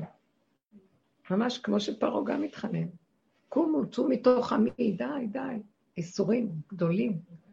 מאיפה אתם חושבים שאנחנו מתייסרים וכואבים? זה הפרעה שלנו. זה כל הרוע שבתוכנו, ששוכב שם הרבה. אנחנו נוגעים בו ומקימים אותו תיבת פנדורה, הנחשים והקרבים. כל המנגנון של עץ הדעת בתוכנו, עד שלא נסתכל לו בעיניים ונסתכל, נהפוך לו את הצורה. זה כאילו, והתבוננת על מקומו, ואיננו צריך בשביל זה הרבה עוז ותעצומות, וגם לא משאירים לך ברירה, מכריחים אותך לדרך. זה מגיע עד לפה. עד שהבן אדם צועק, די, אני לא יכול, קח אותי מהעולם, אני כבר לא יכול. ובמקום הזה עוד אחד זה טוב. במקום הזה מתגלה. מתהפך, כאילו הפרעה, מתגלה האלוקים שמאחוריו. כן. וזה אה, בעצם אה, המעלה הכי גדולה. שלא שהצדיק נהיה עוד צדיק, שהרשע הופך להיות צדיק. למה יצחק אבינו חיזר אחרי עשיו? רבקה אוהבת את יעקב, ויצחק אוהב את עשיו. למה הוא אוהב את עשיו? כי הוא ראה איזה פוטנציאל יש בו, יותר מיעקב. לעשו היה פוטנציאל מאוד מאוד גדול בפנים, אורות מאוד גבוהים, אבל הוא השתמש בהם לשלילה, וקלקל בהם. ואילו יעקב לא היו כאלה אורות, הוא היה איש תם, טוב. בגלות הוא מוביל, בגאולה, השם לא יביא גאולה עד שעשב לא יעשה תשובה. עתיד חזיר להתאר. ומי זה החזיר? בתוכנו יש את החזיר הזה. ועד שלא נכיר בו ונודה שזה אנחנו, ולא נאשים אף אחד, ולא נתלונן, ונפסיק להיות נרגנים, מתלוננים, כעוסים, רק להודות באמת, מבחינת יום הכיפורים. תראה מה אנחנו עומדים ומתוודים ביום הכיפורים, מי ששם לב לתפילות. איזה פגמים לא נורמליים, שאדם יודה בהם. ואדם חושב, אבל אני לא עשיתי זה וזה. גם שתחשוב, בתוכך יושב הכל, כי זה הכל אה, דרגות של דרגות של דרגות והסתעפויות, שהכל קיים בתוך האדם. אז אם כן, עד שאדם לא מודה לגמרי עד הסוף, זה לא נקרא. כשהוא מודה עד הסוף, מתהפך, חוט השני מתהפך. זה, זה נהיה התמרת אנרגיה. אבן מעשו הבונים הייתה לראש פינה. מאז יוצא מתוק. מהחומץ נהיה שמן. זה למה? איך? כי מתגלה כאן היסוד של האור הגנוז, שהוא מחבר את ההפכים. זה האלוקות, מחבר את הפכים. אצלנו בתודעת עץ הדת, זה דבר אחד, וזה דבר אחד, אתה לא יכול לחבר שני הפכים, איך? אבל מי שאמר והיה עולם וסידר גם את זה וגם את זה, יכול גם לסדר ביניהם חיבור. דרך אגב, השם עשה הפכים, אבל עשה, יוצר אור ובורא חושך ועושה שלום ביניהם. זאת אומרת, הוא ברא יום וברא לילה, אבל הוא לא, לא כתוב לנו שהלילה היה יותר גרוע והיום יותר טוב. הוא ברא איש, ברא אישה, והוא לא אמר שהאיש יש לו מעלה יותר מהאישה. הוא ברא שמיים, ברא ארץ. הוא לא אומר לנו שהשמיים שלהם מעלה יותר מהארץ. תודעת עץ הדעת יצרה את הפרשנות והמשמעות. כי הכל זה דבר בהיפוכו של משלים, זה לא היפוכו של רע, של שלילי, זה השלמה. וזה דבר טוב. אבל אנחנו חיים בפרשנות ומשמעות שגורמת את כל ספריית הערכים הזאת. ובאמת, באמת, לעתיד לבוא הכל ייפול, כי לא יהיה יותר מה, לא יהיה את המוח הזה שמפרש ואומר, והכל פתאום יראה בסדר. וגר זאב עם כבש וגדי ארי ירבץ. ודבר והיפוכו יסתדרו, כי אין שום בעיה, למה לא? כי הכל, כולם יראו את אחדות הבורא. מה זאת אומרת? כולם יראו שהם רק חלקים של דבר שלם, ואז הם יתאחדו במילא. כוח המאחד שביניהם מתגלה. וזה כשעושים את העבודה הזאת, בקו השלישי הזה שאמרנו, מתגלה הבורא. השכינה מתגלה. הוא אומר לי, מה, מה מחפשת, רגש? אני בשנייה יכולה לתת לך רגש. ואם לא, אז לא. גם האמת שאנחנו כל כך סוערים בתודעה, וקצת אחרי שאנחנו עוברים למהלך חדש, השלווה שאין לנו את הסערה הרגשית כל כך מתוקה, שלא אכפת לי שלא יהיה לי שום רגש, רק שלא יהיה לי סערה. מנוחה אמיתית. מנוחה. אמיתית. השלווה של המנוחה היא שווה את כל העולם. אחר כך הוא יכול לתת לנו אה, מדרגות אחרות של תחושות ורגשות. אבל לא איך שאנחנו. אנחנו צריכים לפרק את כל התודעה הזאת. היא הרס מוחלט, חולי. אז זה, אי אפשר לעשות בתוכה סדר. זה מה שכל הדורות אנחנו עושים, מנסים לעשות סדר. כל הדורות ביהדות אנחנו מנפים, זה מותר, זה אסור, זה... זה. לקראת הסוף הכל מתבלבל. כל מה שביררנו, עוד פעם חוזר, העולם נראה אנדרלמוסיה. כל כך היה ברור מה כן, מה לא בעולם, והדורות האחרונים, במאה השנה האחרונה, לא ברור מה כן, מה לא. פתאום דברים שלא יאומנו, שהיה כל כך ברור שלא, למה לא? לא רוצה להיכנס לפרטים. זה, זה מזעזע. ולרגע את חושבת, תגידי, את משוגעת? זה סותר את התורה, זה סותר את ה... וידום אהרון. זה מאוד סותר ששני בנים כאלה צדיקים משרתים בתוך הקודש, והתלהבו קצת מהקדושה, מה קרה? השם לוקח אותם. כי התערבבה והשתרבבה שם קצת אה, ישות של עצמם, במחנה שהוא כל כולו רק גילוי שכינה. ואין לפרט של תודעת עץ הדעת מקום. תראו איזה סביבה נסערה מאוד. אז אני מודה לו שהוא לקח לי את הכוחות, אני מודה לו שהוא לקח לי את הרגש, כי אני ברגע אקלקל, ואומר לי, אבל זה הזמן שלי להתגלות, ואם תקלקלו במחנה שכינה, אוי ואבוי לכם. יותר טוב שתמותו, תהיו כמו מתים מעליכם. שאני אגיד לכם את האמת, יותר טוב המת הזה מהחי. למה? הוא לא מת, הוא מת שחי. פעם נכנסה מישהי לרב אושר, ואין לה ילדים, אז היא אמרה לו, רב אושר, אני חי מת, אני רוצה ילדים. אז הוא אמר לה, זה הבעיה שלך, שאת חי מת, את צריכה להיות מת שחי. אם תמיתי את עצמך לרצון להיות, שיהיה לך ילדים, מה אכפת לך? תתחילי לחיות ואז תקבלי. תראו איך זה. צריכים להיות כמו כהי חושים לתודעה. זה לא קהות. אם היינו יודעים כמה אנחנו סובלים מהתודעה הזאת, היינו רואים שטוב המוות מיום היוולדו. הוא נולד ישר לתוך המנגנון הזה שמתעלק עליו, מסכן הבן אדם. ממש מסכן רחמנות. עכשיו, אנחנו לא רוצים למות, אבל אנחנו רוצים למות לתודעה.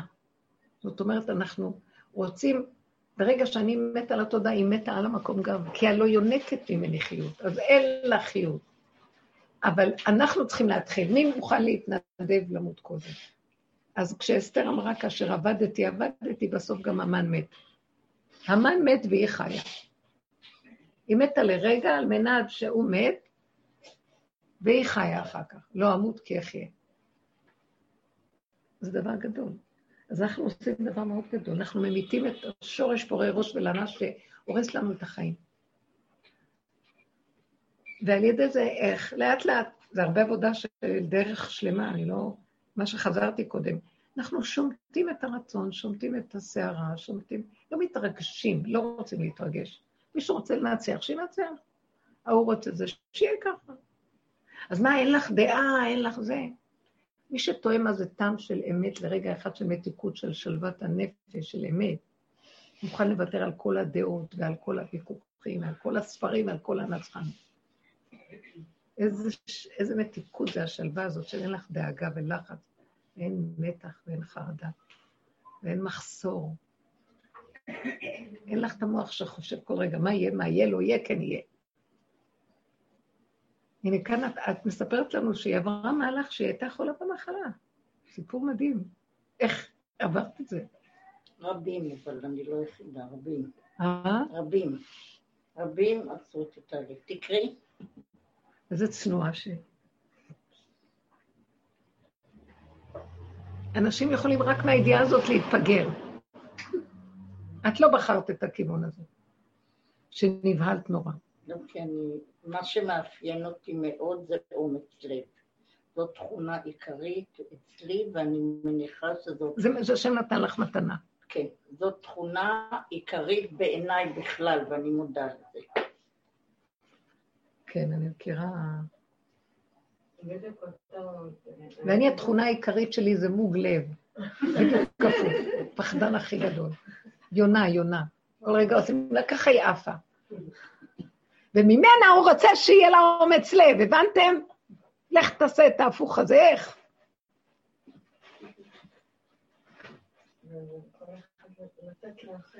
אה, הייתה אצל רב אושר מישהי שאני פגשתי אחרי הרבה שנים. ואותה אחת, היא מאוד הזכירה לי אותה. שומעת? אצל רב אושר הייתה מישהי, ש, שמאוד, כשאת, ואת מאוד הזכירה לי אותה, אתם מאוד דומות. ורב אושר השתגע עליה. הוא אוהב אנשים עם לב חזק. הוא אמר לה, בואי תעבדי איתי. ואז היא- אחרי כמה שנים פגשתי אותה עוד פעם, אמרתי לה, נו, איפה נעלמת לנו? אז היא אמרה, אמרתי לרב אושר, יש לי משרה טובה בעירייה, מה, אני אעזוב שם, אני אבוא אליך? ואז, אחרי שהיא פגשה אותי, מה זה היא בכתה, איך עשיתי לעצמי כזה דבר? בסוף פיטרו אותי מהעירייה, וגם רב אושר כבר נפטר, וכבר לא היה לי כלום, ויצאתי ריקם. והיא הייתה רודפת אחריי בשיעורים. ואמרתי לה, בואי אני אגיד לך מה שקרה לי. אני באתי לרב אושר, ובאתי עם מנהל, היה לי עמותת חינוך, עם תיק של מנהלים. והייתי באה אליו בכלל לא בשביל הדרך, לא, לא, בהתחלה לא ראיתי שיש מאחורי הדרך. היה אדמו"ר שנותן ברכות. אמרתי, אני צריכה ברכה פה, ברכה שם. אבל היה לי איזה משהו שהצצתי פנימה, וראיתי שכאן יש אדם גדול, לא יודעת מה הזכות הזאת. מואר ממש כנראה, אה? מואר- מואר כנראה, זה ש... יש אור. ולרגע, זה לא היה תמיד ניכר. והאור הזה כבש אותי, ויום אחד כאילו באתי אליו עם כל התיק ועם כל העניינים שלי, והוא אמר לי, את רוצה לעבוד אצלי? ואמרתי, ככה, כמו יונה פותה. כן. מאותו יום, כל מה שעשיתי, חורבן. כלום לא הלך. וכל עבודה של 20 שנה של עמותה, הלך והתרסק מול העיניים שלי, טק, טק, טק, אחורה, אחורה, אחורה. וכנראה הלכתי לעבוד אצלו. לא ידעתי את זה בהתחלה, אני לא קלטתי מה אני אומרת, צחק, חשבתי, הוא צוחק. ואחר כך שפגשתי אותה, אז אמרתי לה, היא אמרה לי, אחר כך הסתכלתי ואמרתי, אם אנחנו לא נשעבד את עצמנו לנקודה של האמת, יהרגו אותנו בחיים, יתלשו לנו את המציאות, נקבל נאדה, ובסוף נגיד, למה לא עשינו כך וכך? כי מה יש לנו להפסיד כבר בעולם? לא יודעת, זו איזו זכות שאני לא יודעת להסביר אותה עד היום. הוא מאוד מאוד אהב את האנשים החזקים. אה, כשהוא אמר לי, נעבוד אצלך וזה. אחרי כמה זמן אמרתי לו, אבל רב אושר, כשפגשתי אותה, אה, ואמרתי לו, אבל זאתי שלך יש חברות ככה חזקות, אמיצות, ואני, אתה יודע מי, אני לא, בכלל לא. אני יותר מוח, אני לא באה. אז הוא אומר לי, לא, לא, דווקא את זה אני רוצה. אם תיקחי את זה ותהפכי אותו לזה. אמרתי, אני... זה פלא, אני לא זו... זה מין דיבורים שאתה אפילו לא יודע למה ואיך אתה מדבר, ובסוף אתה רואה מה המהלך. כי באמת קראתי במדרש, תמיד זיהיתי את עצמי עם היונה, אבל קראתי במדרש שהיונה זה העורב. הלוא אצל נוח היו שתי אה, יצורים, חוץ מכל היצורים. היה נוח, היה אה, יונה וגם היה העורב. והעורב היה אכזר, זה הגדר של אליהו הנביא. והיונה עקה מאוד. ו... היא גם, את יודעת אה, שהיא מגדלת את האפרוחים שלה? איך? היונה מגדלת את האפרוחים שלה. של העורב, כן? כן? בטבע, כן? כן, כן. מעניין, כן. מעניין. הוא שלח אותה היונה. היונה מגדלת אותו. זה כל כך יפה, תקשיבו. ואז מה שאני ראיתי, זה כנראה לא סתם אמר, לך יש גם כן, אה, תביא את הנחש הזה, אני צריך אותו. אז זה לא רק אני, אני מדברת על זה בשם כולכם. יש את הכוח הזה של החוזק, ויש מצב שנראה הפוך, אבל יש בתוכו גם הכל יש. כמו שלך יש את החוזק הזה. על מנת להיות בחולשה וויתור, צריך להיות ממקום של חוזק. מתוך המקום של החוזק לבחור בזה. אחרת זה נכפה עלינו, זה לא אמיתי. אבל אני אגיד לך משהו, אני ראיתי שזה גם הוא נותן את כל התכונות. זה אחד הדברים שבשיעורים שלנו אנחנו מאוד עובדים, שאת אמרת, יש לי חוזק. הנה, תיק של האישה הזאת, שגם כן, אני ראיתי איך שרב אושר אהב את האנשים שיש להם לב והם חזקים. אבל זה בטבע מתנה. ואצלו הוא רצה שנהפך את הצורה ונגיע להפוך של זה, ואחר כך נראה את הנקודה של החוזק מתוך הנקודה ההפוכה. זאת אומרת, חיבור ההפכים שיש גילוי בורא בפנים. אז uh, היא לא רצתה, אז היא הפסידה, היא נשארה עם הטבע החזק הטבעי שלה, בלי התהליך האמיתי שנעשה בפנים. כי באמת, כי מה, מה התהליך שהוא רצה? שנדע שאם מישהו חזק, זה השם נותן לו. איך הוא ידע שזה השם? מקרקס לו את הצורה, הוא היה מקרקס את האנשים, עד שהם נהיו עפר, אפר, אפר של פרה, אפר של פרה אדומה. שגם צורה כבר. ואז משם הם יודעים שהחוזק שהיה להם פעם זה לא שלהם, זה של בורא עולם. הם ידעו להכיר את הערך האלוקי של מי שאמר והיה עולם, ובתוכם התכונות לא שלהם. זה כל המהלך של העבודה שלנו, שבסוף, לא נגיד לי יש כזאת תכונה, לך יש כזאת תכונה, בטבע אנחנו אומרים את זה. באמת, באמת, בורא עולם אומר, בטבע יש לך את התכונה הזאת, אם תאבדי, תראי שיש גם את ההיפוך של התכונה, את תגיד, אני חלשה, מה אני אבוא? את מוכנה להודות עד הסוף ולראות את החולשה ואת הריקבון שלך, תראי, משם יתהפך ויהיה הכל הפוך. אבל יש לי שאלה, לגבי טיפול, כל העניין הזה של ללכת ולטפל בעצמך, אצל מטפלים, זה כאילו, זה שייך בעבודה של רב אושר? לא הבנתי. אני אומרת, כל הרעיון הזה של ללכת לטפל בעצמך. זה לא לטפל, זה ההתבוננות תוך כדי מהלך החיים. אנחנו לא מחזיקים את החיים. אבל במקום להיות מרוכז בגירוי תגובה ובשקל של העולם, בהתפתחויות שאחר כך יוצרות מציאויות והן וירטואליות ולא קיימות, אני מתחיל להגיד, או, את בסכנה, אל תתני ממשות, תיכנסי פנימה ותראי את עצמך. תראי את החרדה, תראי את הפחד, תראי את זה, תראי את זה, תראי את זה, תראי את ה... את חושבת שאת חזקה רגע אחד, החוזק הזה... תראי את האמת. בדיוק. חפשי את נקודת האמת שבתוך כל זה. מה זה נקודת האמת? הגילוי האלוקי שמאחר כל דבר, מה זה אמת? זה היסוד של החיות האמיתית שקיימת בבריאה, ואנחנו גנבנו אותה לתכונות ולדמיונות שלנו על עצמנו. אז כל העבודה היא פשוט מתכנסת פנימה, ואנחנו מסתכלים על עצמנו כל הזמן. וההתבוננות הפנימית הזאת, היא משרשת את כל המהלך ומגלה את האמת. וזו עבודה שכל העולם כדאי לו שיש אדם כזה שעושה עבודה כזאת. כי מה יש לכל העולם מכל ההתרחבות של השקר וזה, עוד נדבך של זה ועוד, וכל ההפקרות הזאת שיש, הכל רק חיצוני. זה לא אומר שאין כאן אנשים של אמת, אבל אני אומרת, האמת לאמיתה, שנגלה את השם. אנחנו לא עושים פה עבודות מודעות. כי גם זה גניבה של עץ הדת, המודעות. אוקיי. זה לא עבודות של הכרה ותכונות אישיות וכל זה. זה פירוק כל היסודות ולדעת, אין תכונה לכלום. כי מכל, מכל המציאות של העין הזה, מזה צומח המצ, המצב. עכשיו, יכול להיות אדם כזה שאין לו שום תכונה, ואין לו את התכונה, ופתאום הוא מגיע, נוגע בעין, מי שאמר לשמן שידלוק, יגיד לחומץ וידלוק.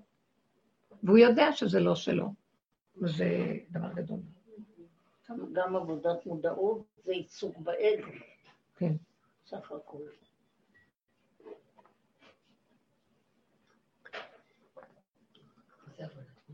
מאוד יפה. זאת אומרת שזה מעצים את האגו בעצם. איפה שאני שמה את האנרגיה ותשומת הלב, אני מעצימה. כן. זה גניבה, זה היפיפות של כל ה-new age. לא, יש נורא מצחיק. אז אה, מישהי אמרה לי, כאילו, זה כל כך מצחיק, כאילו, הכל הולך היום בחוץ, אי אפשר בכלל לשים שם את העין ולבקר מה שנעשה. אז הכריזו על אבל לאומי אתמול. רעיון יפה בעצם. אבל מישהי אמרה לי שהיה ניכר שבכלל, מאיפה הם, הם באים ממקום של כאילו אה, רצון לפרגן לחרדים ולאחד כביכול. אז אה, השמיעו כל מיני אה, שירים של כמו... של יום הזיכרון. ראיתי שזה קרה גם בלי זה. אה? של יום הזיכרון. לא, מה שהיא אומרת, אני אומרת. אז, אז היא אמרה, זה, זה היה נראה כאילו, רק אומרת, זה בא ממקום, תראו איך עץ הדעת עובד. נכון, להם זה מחשבה טובה שהם רוצים, אבל באיזשהו מקום גנוב, בשקט זה גנוב, רוצים כביכול איזו השתוות, תראו, אנחנו גם אכפת לנו מהחרדים, גם אכפת לנו מהם. זה באמת מין מקום כזה ש... אבל בסופו של דבר, אם אכפת ככה, מחר זה לא יהיה אכפת ככה. אם זה כן, כל הפעולות שאנחנו פועלים. בתודעת עץ הדת, כולנו, וגם שאנחנו כועסים על החילונים, זה גם כן לא טוב, לא טוב זה, לא טוב זה, לא טוב זה, אין שום דבר, לא צריך להיות שום דעה. אם אני זכיתי, שאני רוצה מה שהשם רוצה ממני, אז אני זכיתי, אם זה, זה אמונתי, תעשי את אמונתי. אבל צריך להתווכח עם ההוא, או לפרגן לזה, זה וירטואלי כל המדיניות הזאת. גם מה אכפת לי ממנו? תעשה אתה את דרכך. בדיוק. זה וירטואלי, המדיניות שבו אכפת לנו, כי יש ציבור ויש זה. אני אגיד לכם את האמת, זה שקר מאוד גדול, אין ציבור ואין כלום, יש רק אד- אדם אחד בעולם. אז מה זה האחדות? אדם הראשון. אחדות? האדם הראשון יש בעולם. מה את אומרת? כל הזמן מדברים על אחדות. האחדות הזאת, אף פעם אי אפשר להשיג אותה. כי בתודעת עץ הדת אין אחדות. אין אחדות. זה ריבוי, זה תודעת אה, רשות הרבים, אין לה אחדות. תגידי, תחפשי את השבת באמצע השבוע. אתם יודעים מה זה אחדות? רגע, אחדות, אחדות זה שאני מתאחד עם כל מה שאיך שזה ככה. זה נקרא אחדות. זה לא תלוי בשני, בשלישי, בדעה שלו, אני מתאחד איתך עם הדעה שלך, אני מתאחד עם הזקן שלך, ושתינו אותו זקן, אותה כיפה, אותו זה. הרבה... אני, זה, זה חיצוני, זה אחדות חיצונית, תודעת עץ הדת היא חיצונית, היא כל הזמן מחפשת מושגים מאוד יפים, חיצוניים, והיא בונה על זה ציבוריות וזה, ואז כולנו זה, ואז זאת, זה מה שהיא אמרה, שהכל היה נראה כאילו אכפת, לאף אחד לא אכפת כלום במילא. אז בואו נחזור לנקודה, מהי האחדות האמיתית? כשאני רואה את השקר הזה, אני לא מבקרת אותו. מסכנים, באמת, זה, זה רחמנות על העולם. אני לא מבקרת אותו, אני רק אומרת, אני לא רוצה להיות בזה, כי אף פעם אין שם אחדות. כי לרגע אחד יהיה ככה, מחר יקום מי שיתנגד, למה עשו ככה, היו צריכים לעשות ככה, וזה, ויכתבו דעות זה ורעיונות. קמו. קמו, יצאו השדים כבר. וכמו שהיה עם הקורונה, זה כרפית, או דעות, עניינים, הכל ייקחו ויעשו מאיזה רשות ערבים. וזה לא נקרא אחדות, זה הפך האחדות, אחדות זה אחד. אז עכשיו מה אני עושה? אני אומר, בואי תתאחדי עם המציאות. מה זה? את רואה אותו ככה, אל תבקרי אותו. כי ככה הוא, אני מרחמת, אני אומרת, בנות שלה, בתודעה הזאת לא יכול להיות אחדות. אבל הם לא קולטים את זה ומנסים לעשות שם אחדות, כי זה מה שיש להם, אין תודעה אחרת שם, זה מה ש... זה אמונתם. ואנחנו, כשאנחנו רואים את המציאות שלנו, אני אומרת לעצמי, מה את באה לבקר מישהו? קרה לך משהו הפוך ממה שרצית עכשיו. את יכולה להתאחד עם זה? את יכולה להשלים עם זה? לקבל את זה? לפרק את הסערה הרגשית שלך ואת הדעות שלך ולהגיד, ככה וזהו, כי ככה זה. מיד באותו רגע יש לי אחדות עם הדבר איכשהו. שם מתגלה אנרגיה אלוקית ונקודת האמת. אם אני, אחד עושה ככה ועוד אחד, עשר כאלה משפיעים אחדות בעולם. אבל לא שזה בא מפה. שאני עושה אחד ועוד אחד, שווה שתיים ששווה שלוש, שווה מזוודה. אין קשר בכלל. בגלל שאף פעם אחד ועוד אחד ועוד אחד לא יהיה יותר מאחד. אבל להם זה נדמה, כי כל שתיים, שלוש, ארבע, יש בו עוד אחד, ועוד אחד ועוד אחד. אז אני מעדיפה תמיד לבודד את הריבוי, ולעשות ממנו אחד. אז בואו ניקח את זה במעשיות לעצמנו. תשמטו את התודעה ותתאחדו עם מה שיש, זהו זה. שם נמצאת האמת. בואו ניתן דוגמאות, זה פשוט. אני... כי אני לא יכולה יותר לסבול את הכאבים של, ה, של הריבוי. אני אומרת מילה, מישהו יכול, להתווכח וזה, אני מניחה את זה. מה, הריבוי הזה זה בעצם מאבק שלך עם עצמך? כאילו? מה? הריבוי הזה זה המאבק בתוכך? כשיש ריבוי יש מאבק. כי מאבק, כתוב, אה, ויוותר יעקב לבדו, ויאבק איש עמו עד עלות השחר. כן. מחלוקת קורח ועדתו. זה לא מחלוקת משה וקורח. קורח חלק על עצמו, לא חלק על משה. אה, ויאבק איש עמו. המלאך הזה שנאבק עם יעקב, הוא נאבק עם עצמו. יעקב אבינו נותר לבדו. קו האמצע, והמלאך מחזיק אותו, והמלאך עושה ככה, ויעקב כל הזמן עשה ככה, הוא לא זז. הנחש רואה מהצדדים, ואת האמצע הוא לא רואה. ברגע שהוא יזוז ככה, הוא יונק ממנו. כי הוא נאבק, אז הוא ייאבק איתו. אז זה שניים. הוא השאיר אותו לבד עם המאבק שלו עם עצמו, ככה הוא ניצח אותו. מה דעתכם על הפירוש? אבל רבנית זה מה זה קשור? זה מהדרך, זה ברור לי, כשמש. לכן הוא קרא לו בסוף, ישראל, ישר כן. אתה ישר. אה, עכשיו יקרא שמך ישר. לא יעקב שמתעכב ומתעקם. תדעו לכם, זה כל הפסיכולוגיה. אנחנו צריכים להתאחד עם כל מה שיש. תפסיקו, אני אומרת לעצמי, לא לכם. להפסיק להתלונן, להפסיק להתבלבל, להפסיק להתרגש. אז הנקודה הראשונה שבה אני משתדלת להיות איתה איך שהיא וגמרנו. יבוא מוח ירצה, פרשנות, תרחב, אני כבר בפירוד. אה, תודעת עץ הדת זה, זה הפירוד, זה עולם הפירוד, וזה כל האיסורים. מספיק רק שיש לי שתי דעות ואני לא יודעת מה לעשות ביניהם, הכי מייסר. שמעת... יש לי איזה מישהי שאני בקשר איתה, סליחה, שהיא גרושה, שיש לה חמישה ילדים. היא אחת התלמידות הוותיקות שלי, גם שהייתה עוד במכללה, וזה ממש שנים שנים. גרושה. ואחר כך, אה, פתאום, לאחרונה הכירו לה מישהו, והיא לא ידעה מה לעשות, אז היא רצתה שאני אהיה מעורבת בזה, אז ראיתי אותו, ראיתי אותה, דיברנו, דווקא התלהבתי, הוא מצא חן בעיניי. עכשיו, איך שהוא מצא חן בעיניי והיא יצאה ממני, הם הולכים להתחתן. כי הם כבר נפגשו, ואני כל כך שמחה. אחרי שבוע אני מקבלת ממנה טלפון. תקשיבי, אני, אני לא, אני לא רגועה, אני לא בטוחה שאני עושה את הדבר אז אני הלכתי איתה, אז אם את לא, אז לא. אז אמרתי לא, לא, לא, לא. אחרי שבוע היא מתקשרת, לא, אנחנו חייבים לבוא אליך שוב ונברר את הדבר. וככה הדבר הזה נערך חצי שנה כבר. והוא מוכן להמתין, וכל הזמן היא מתהפכת. והיא מתהפכת לפה, ומתהפכת לפה, ומתהפכת לפה, ומתהפכת לפה. לפני יומיים היא הייתה אצלי, אמרתי לי, אני מיוסרת כמו שאי אפשר לתאר. אמרתי לה, זה לא ממנו, זה ממזל מאזניים. זה המאזניים שלך, טק, טק, טק, טק, כן, לא, לא, כן. רגע אחד נראה לה ככה, רגע אחד ככה. אין ייסורים יותר גדולים מזה. אז הסתכלה, אמרתי לה, תעקפי את האיסורים האלה, תעקפי. אתם יודעים מה שאמרתי לה? בואי ניתן לך זריקת הרדמה, נלך לרבנות מהר, ואחר כך תתעוררי וזהו. כן, שלא יהיה לך שום ברירה. היא אמרה לי, את צריכה לתת לי, לא להגיד לי שאת נותנת לי זריקת הרדמה מאיזה מקום, שאף אחד לא ירגיש לי איפה זה בא. ואחר כך תבוא למידה. כן, אחר כך זה עובדה. נסדר אחר כך את השאר. אבל כמה אדם ימות על המחשבות האלה, בשביל מה? אז על האחדות, את מבינה את הנקודה? מה שמדברים פה על האחדות. יגידו כאן המון, מה אני באה להגיד לכם? בואו נתעייף מהעולם. אבל ההתעייפות שלנו זה לא מהבריאה ומהיופי של הבריאה, מהפסיכולוגיה של העולם. הפסיכולוגיה הזאת טיפשית. אז אתם יודעים איך עובדים עם זה? אני רואה לאחרונה. לי בכלל בקרבי, כאילו, אני רואה את העולם, אני לא, אני לא מתערבת רגשית.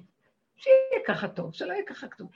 מה שאני רוצה, אני עושה עם עצמי בשקט, בלי להתייעץ, בלי להגיד, בלי לדון בעניין. לא, לא דנה בשום דבר. בשקט, בשקט, מה שצריכה, תעשי. מה זה קשור לשני, שלישי, רביעי? למה להיכנס לעוד אחד? שאני באחדות של הנקודה שלה, ואני כבר הסיפור, מה חסר? עכשיו, אבל לא, אבל את אימא ויש לך ילדים שכל אחד יסדר את אותו דבר כמו שאני עושה את זה עם עצמי. איך מלמדים אותם לעשות את זה? דבר ראשון, את לא מתערבת להם. כלומר, אנחנו מאוד מעורבים ורגשית בילדים, בחינוך, פסטה אכפת לנו מה עשו, לא עשו, לא עשו. תקשיבי, ועוד מדברים על אנשים מבוגרים אפילו. וכל שכן, ילדים אפילו צריך להניח להם. כי ילדים הכי לומדים נכון מהדוגמה האישית שלך, שאת לא סוערת ולא בוערת, ואם קרה ככה, אז טוב, יש סבלנות, אז תבוא פעם אחרת, תראה שזה ככה, אתה לא רצית לשמוע ככה, אז ככה, בסדר, הכל טוב, בלי נקמנות, בלי כעס, בלי כוחנות. כשהוא רואה את האימא חוזרת ויש שלוות הנפש והיא לא מתרגשת, הוא קם וקולט את הרמז או את הסיפור מהר יותר. כשהיא מתנגדת, נותנת לו מוסר, אז הוא מתגונן, והוא לא רוצה לקבל... חבל לכם, התנועה הזאת של גירוי תגובה, זה חבל על הזמן. זה המאמא שלנו, הילדים. איך? הילדים שלנו זה המאמא שלנו. בדיוק. ויותר עם אחדות שאמרת, אז אה, אה, נזכרתי בדיבור של האבא של ידידיה, זיכרונו לברכה, שהוא באסון הזה של מירון. הוא אמר משהו חזק ביותר. אה, בן אחד יצא לו בקריאת שמע שהוא אמר, אני יצאתי משם וקראתי שמע ישראל מכל הלב, בן 11, הוא דיבר ככה. והאבא שלו, אבא של ידידיה, שהוא איבד אותו, אה, הוא אמר מילים ממש חזקות. הוא אמר, מכנה משותף לכולנו, זה יהודים. אנחנו יהודים. אין לנו עכשיו, אה, די עם הבחירות האלה. די עם כל העסק הזה, בחירות על בחירות על בחירות. אז את יודעת, אנחנו אומרים יותר מזה. אני לא יודעת מה זה אנחנו יהודים, אני יודעת מה אני יהודייה. שמעתם? בואו נעשה ככה. ברגע שאני עושה אנחנו, זה רק טוב לרגע. זה. וכשיש כזה מקרה קשה, אז כולם מוכנים לשמוע. נכון. אחרי רגע, כל אחד... כי ככה השם יצר את האדם, הוא יצר האדם הראשון. והוא אמר עוד משהו, שכאן, מניסיוני גם שלי, שהרגשתי את זה. שהוא אמר שהוא היה בבית חולים אה, מאושפז, הוא אמר, אנחנו היינו ביחד, ערבים, יהודים, חילונים, חרדים, דתיים, וזה נכון. הייתי, לצערי, הייתי צריכה להיות במקום כזה חצי שנה. טוב, את יודעת משהו? אני רוצה רגע להפסיק אותך. לא, אני לא רוצה להיכנס לא, למקום. לא, את באה ממקום של עץ הדת. אני קולטת אותך, וזה לא המקום שאני מדברת עליו. אנחנו יודעים, אנחנו חרדים, אנחנו כולנו ביחד, אנחנו... עזבי את הדבר הזה. נכון, אז- זה לא אומר לי לא כלום. זה, אני אגיד לך, לא מי. שעושה, מי ששואף... את הפכת לה את כל ההרצאה על הראש. לא, כי את באה ממקום יפה, של יפייפות של העולם. זה המקום של האחדות הזאת, היפייפות, כולנו זה, כולנו זה, כולנו זה. זה לא מחזיק מעמד רגע אחד, אחרי הרגעים ה- באמת הדרמטיים שעברנו. וחבל שבכלל צריך לדבר על כלום. אם כל אחד יתכנס בדלת אמותיו, ויתחבר לתוך היסוד של הפגם של עצמו, ויתאחד איתו, ויסכים שהוא לא, ורק בורא עולם חי וקיים פה, אנרגיית החיים תוביל אותנו, והיא תאחד אותנו. אנחנו לא יכולים להתאחד. אי אפשר שאדם יתאחד. אחרי החטא עץ הדת. גם האדם הראשון שהיה בגן העדן, רק השם היה מאיר עליו ונותן לו. השכינה התהלכה בגן איתו, ומזה בא לו כוח האחדות. שאדם, שאנחנו קוראים אדם בתודעת העולם היום, זה אדם שיש לו שכל של העולם. ואז הוא רואה, אני, אתה, הוא, הם, אנחנו, כל ההטיות האלה. זה כבר לא האמת. כי אין אני, אתה, הוא. אם היינו חיים באמת, באמת, לא היינו מרגישים את אתה. היינו רואים את האחדות שיש. אי אפשר לי לחיות בלי השני, כי הוא יד השנייה שלי. או אנחנו כל כך... זה לא נקלט לנו בחושים של עץ הדת. וואי, המנגנון הזה, זה מסך שסותר לנו את האמת, וזה קשה הדבר הזה. ומדי פעם יש הבזקים וזה מדהים. אי אפשר שלא אה, אה, להסתכל על הבריאה ולראות את האחדות המדהימה של הפעם השם גם כן, יש כאלה חוויות לכל אחד, שפתאום לוקחים ממנו את המוח ורואה את האחדות שקיימת בבריאה. לבד, בלי עבודה, בלי, בלי אחדות מדהימה. אבל זה לא אחדות כמו שאנחנו עושים. כי אם כל האחדות שיש בבריאה, עדיין לא כולם שווים. יש מה שנקרא שוויון פיזי ויש שוויון ערכי. שוויון פיזי לא קיים, כי יש זכר ויש נקבה ויש כל מיני. שוויון ערכי גם לא קיים. כי יש אחד שהוא בדרגה אחרת מבחינת עבודת השם שלו, עבודה עצמית, ואחד שלא, את לא יכולה, בגלל שאי אפשר לשים יהודים, ערבים, זה ואלה, וכל האומות ביחד. זה יכול להיות חזון אחרית הימים, אבל הם לא יהיו שווים. יתגלה בתוכם כוח המאחד, אבל עדיין הם לא יהיו שווים. ומה שיקרה הוא, גם זה שהוא נניח, יש לו ערכיות יותר גבוהה מאחד שיש לו ערכיות נמוכה, הוא לא ינצל את המעמד שלו כדי לרדות בשני הפחות ממנו. אלא איך זה יהיה? זה שיש לו ערך יותר, או איך אני לא יכולה להגיד ככה, יש לו ערך מסוג זה וזה, לזה יש ערך מסוג זה וזה. כל אחד יכיר בערכיות שלו וירצה לשרת את השני עם הערכיות שהשם נתן לו. ולא יגיד, אני יותר טוב ממך, ולי יש יותר, ואתה... אז אי אפשר לאחד אף פעם בין בני אדם. לא חשוב, אני לא באה להגיד לך, ואני גם לא רוצה שתגידי יותר, כי אני לא, אני לא נותנת במה פה לכל מיני דעות. אז תפסיקי, זהו, נגמר. אני באה לדבר דבר, אני באה לשיעורים האלה עם מסר מסוים. אני חותרת שנדייק בשנים על גבי שנים. אנחנו עובדים את זה. כל מיני כאלה באים והולכים, שלא ראינו, לא שמענו. לא יכולים להביא כאן דעות. אנחנו כאן רוצים דיוק. שפכנו את הדם על הדיוק הזה, את מבינה אותי? אז אני לא אשמע דעות פה, אני רוצה אמת. מה האמת פה? האמת היא שכל עוד אנחנו בתודעת עץ הדת, ומיד מזהים אותה, זה מין סיפורי על כאלה. זה לא אמת, האמת היא מבשרי. חרוט. הלוחות הראשונים היו חרוטים.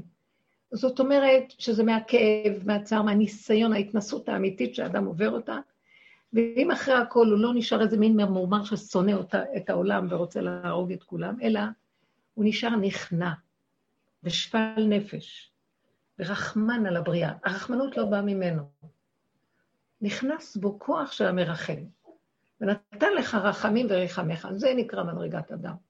אז אי אפשר, באדם שהוא כזה, הוא יודע, אי אפשר לאחד את העולם. בורא עולם, כשהוא מתגלה, שכינה שמתגלה, היא המאחדת. כדי שהיא תתגלה, תנו לי גופים ריקים. תנו לי גופים ריקים להתגלות דרככם. זה הולך פה, זה הולך שם, זה הולך כאן. אני אגיד לכם מה יקרה, כל התקשורת תיפול, כל הצורה הזאת של החיים. מספיק לראיין אנשים, מספיק להגיד להם דברים, מספיק, אין, זה כבר דבילי. זה דבילי. כי זה כל כך קשקושים, אין איכות ואין ערכיות. כן, לפעמים יש לי חמש דקות רדיו בדרך וגם בדרך חזרה, פעם הכנתי הרבה, הייתי ממש מקורה, עכשיו זה כאילו... אני לפעמים, יש לי מבוכה כזאת, אני לא יכולה להכיל, כאילו, לא הוא עונה לו, הוא עושה, וכאילו... לא, לא, זה כוחנות.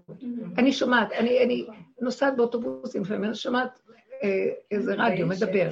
אפילו היום שמעתי תחנת שידור כנראה יהודית, אה, מה שנקרא, מהגלים האלה, מורשת. איך זה נקרא? מורשת. לא, כנראה מהערוצים החרדים או משהו, ומישהו נתן שם... כל חי מורשת. יכול להיות. אז אני לא מכירה, את רואה, אני לא מכירה.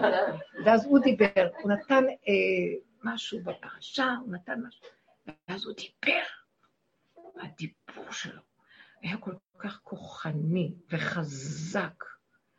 והוא דיבר תכנים אמיתיים, טובים, תכנים על, ה, על עם ישראל, ואני לא יכולתי לשמוע.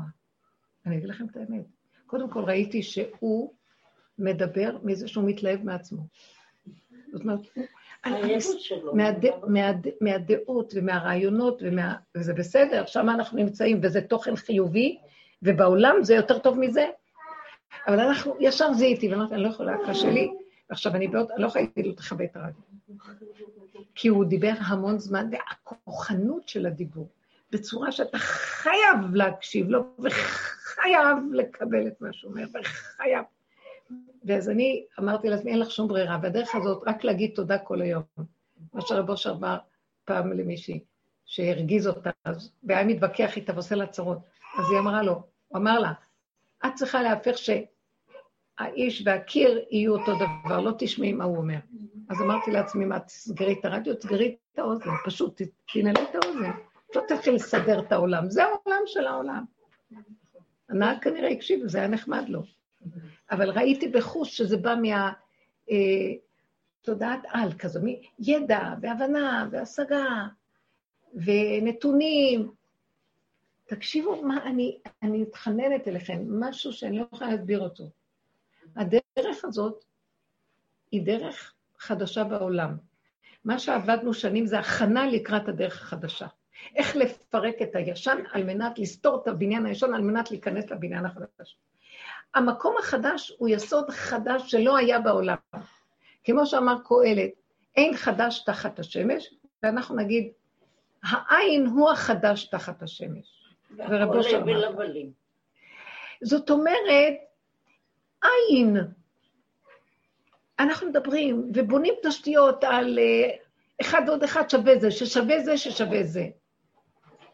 נכון, זה יפה, את צודקת, עם ישראל. עם ישראל ועם ישראל.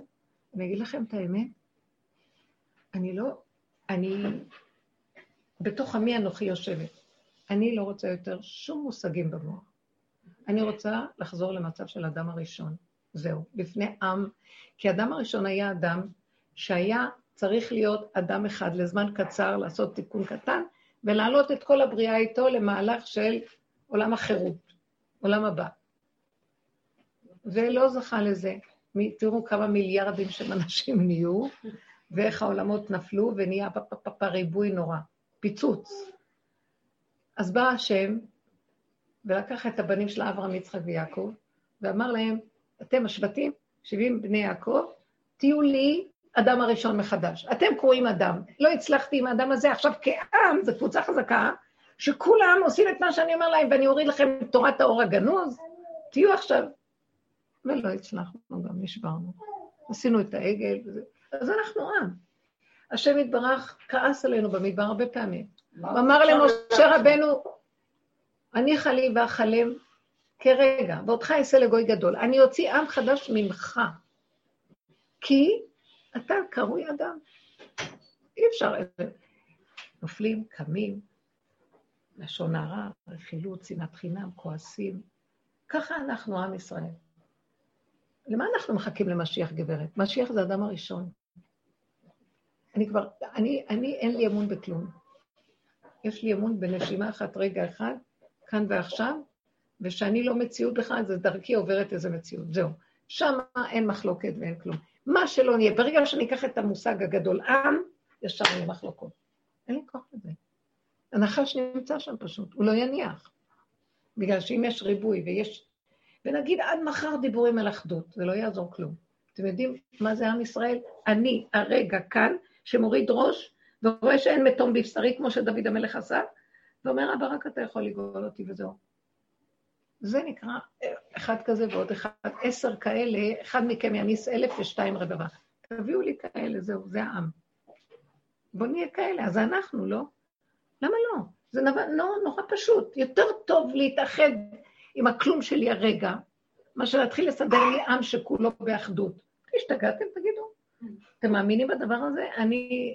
אה, לא. זה בא כתוצאה מהש... מהתודעת עץ הדת. עם ישראל זה אדם אחד, ויחן ישראל בלב אחד כאיש אחד.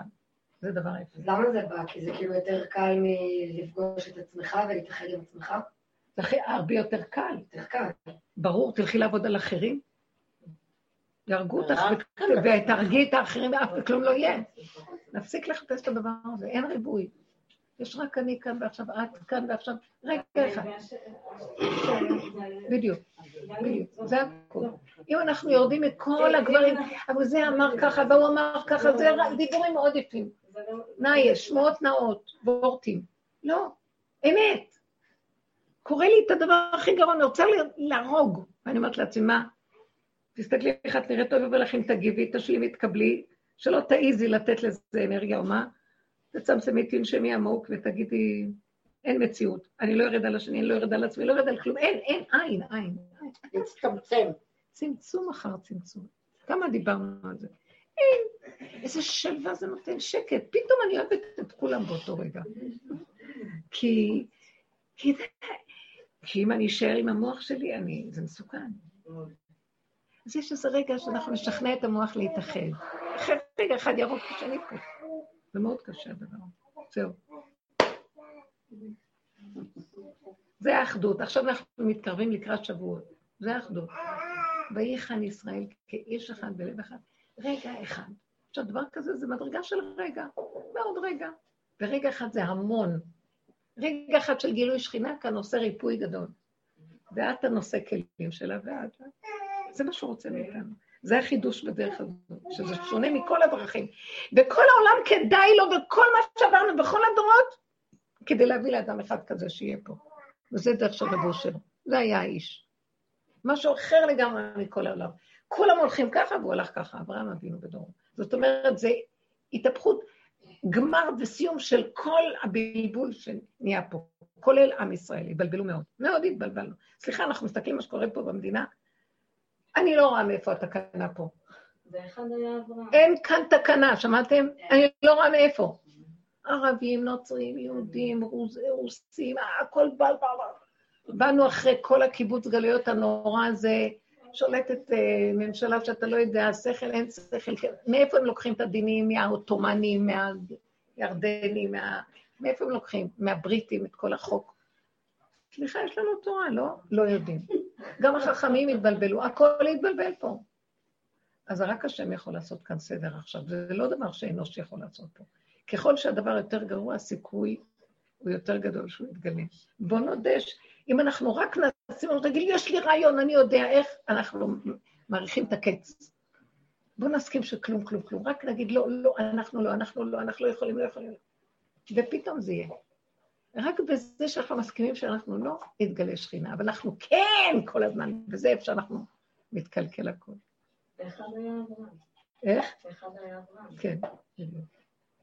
הוא היה אחד עם הבורא, הוא לא היה אברהם. הוא ביטל את הנקודה שלו לאחדות ה... זה, בשביל זה השם אהב אותו. יופי. תודה, תודה רבה.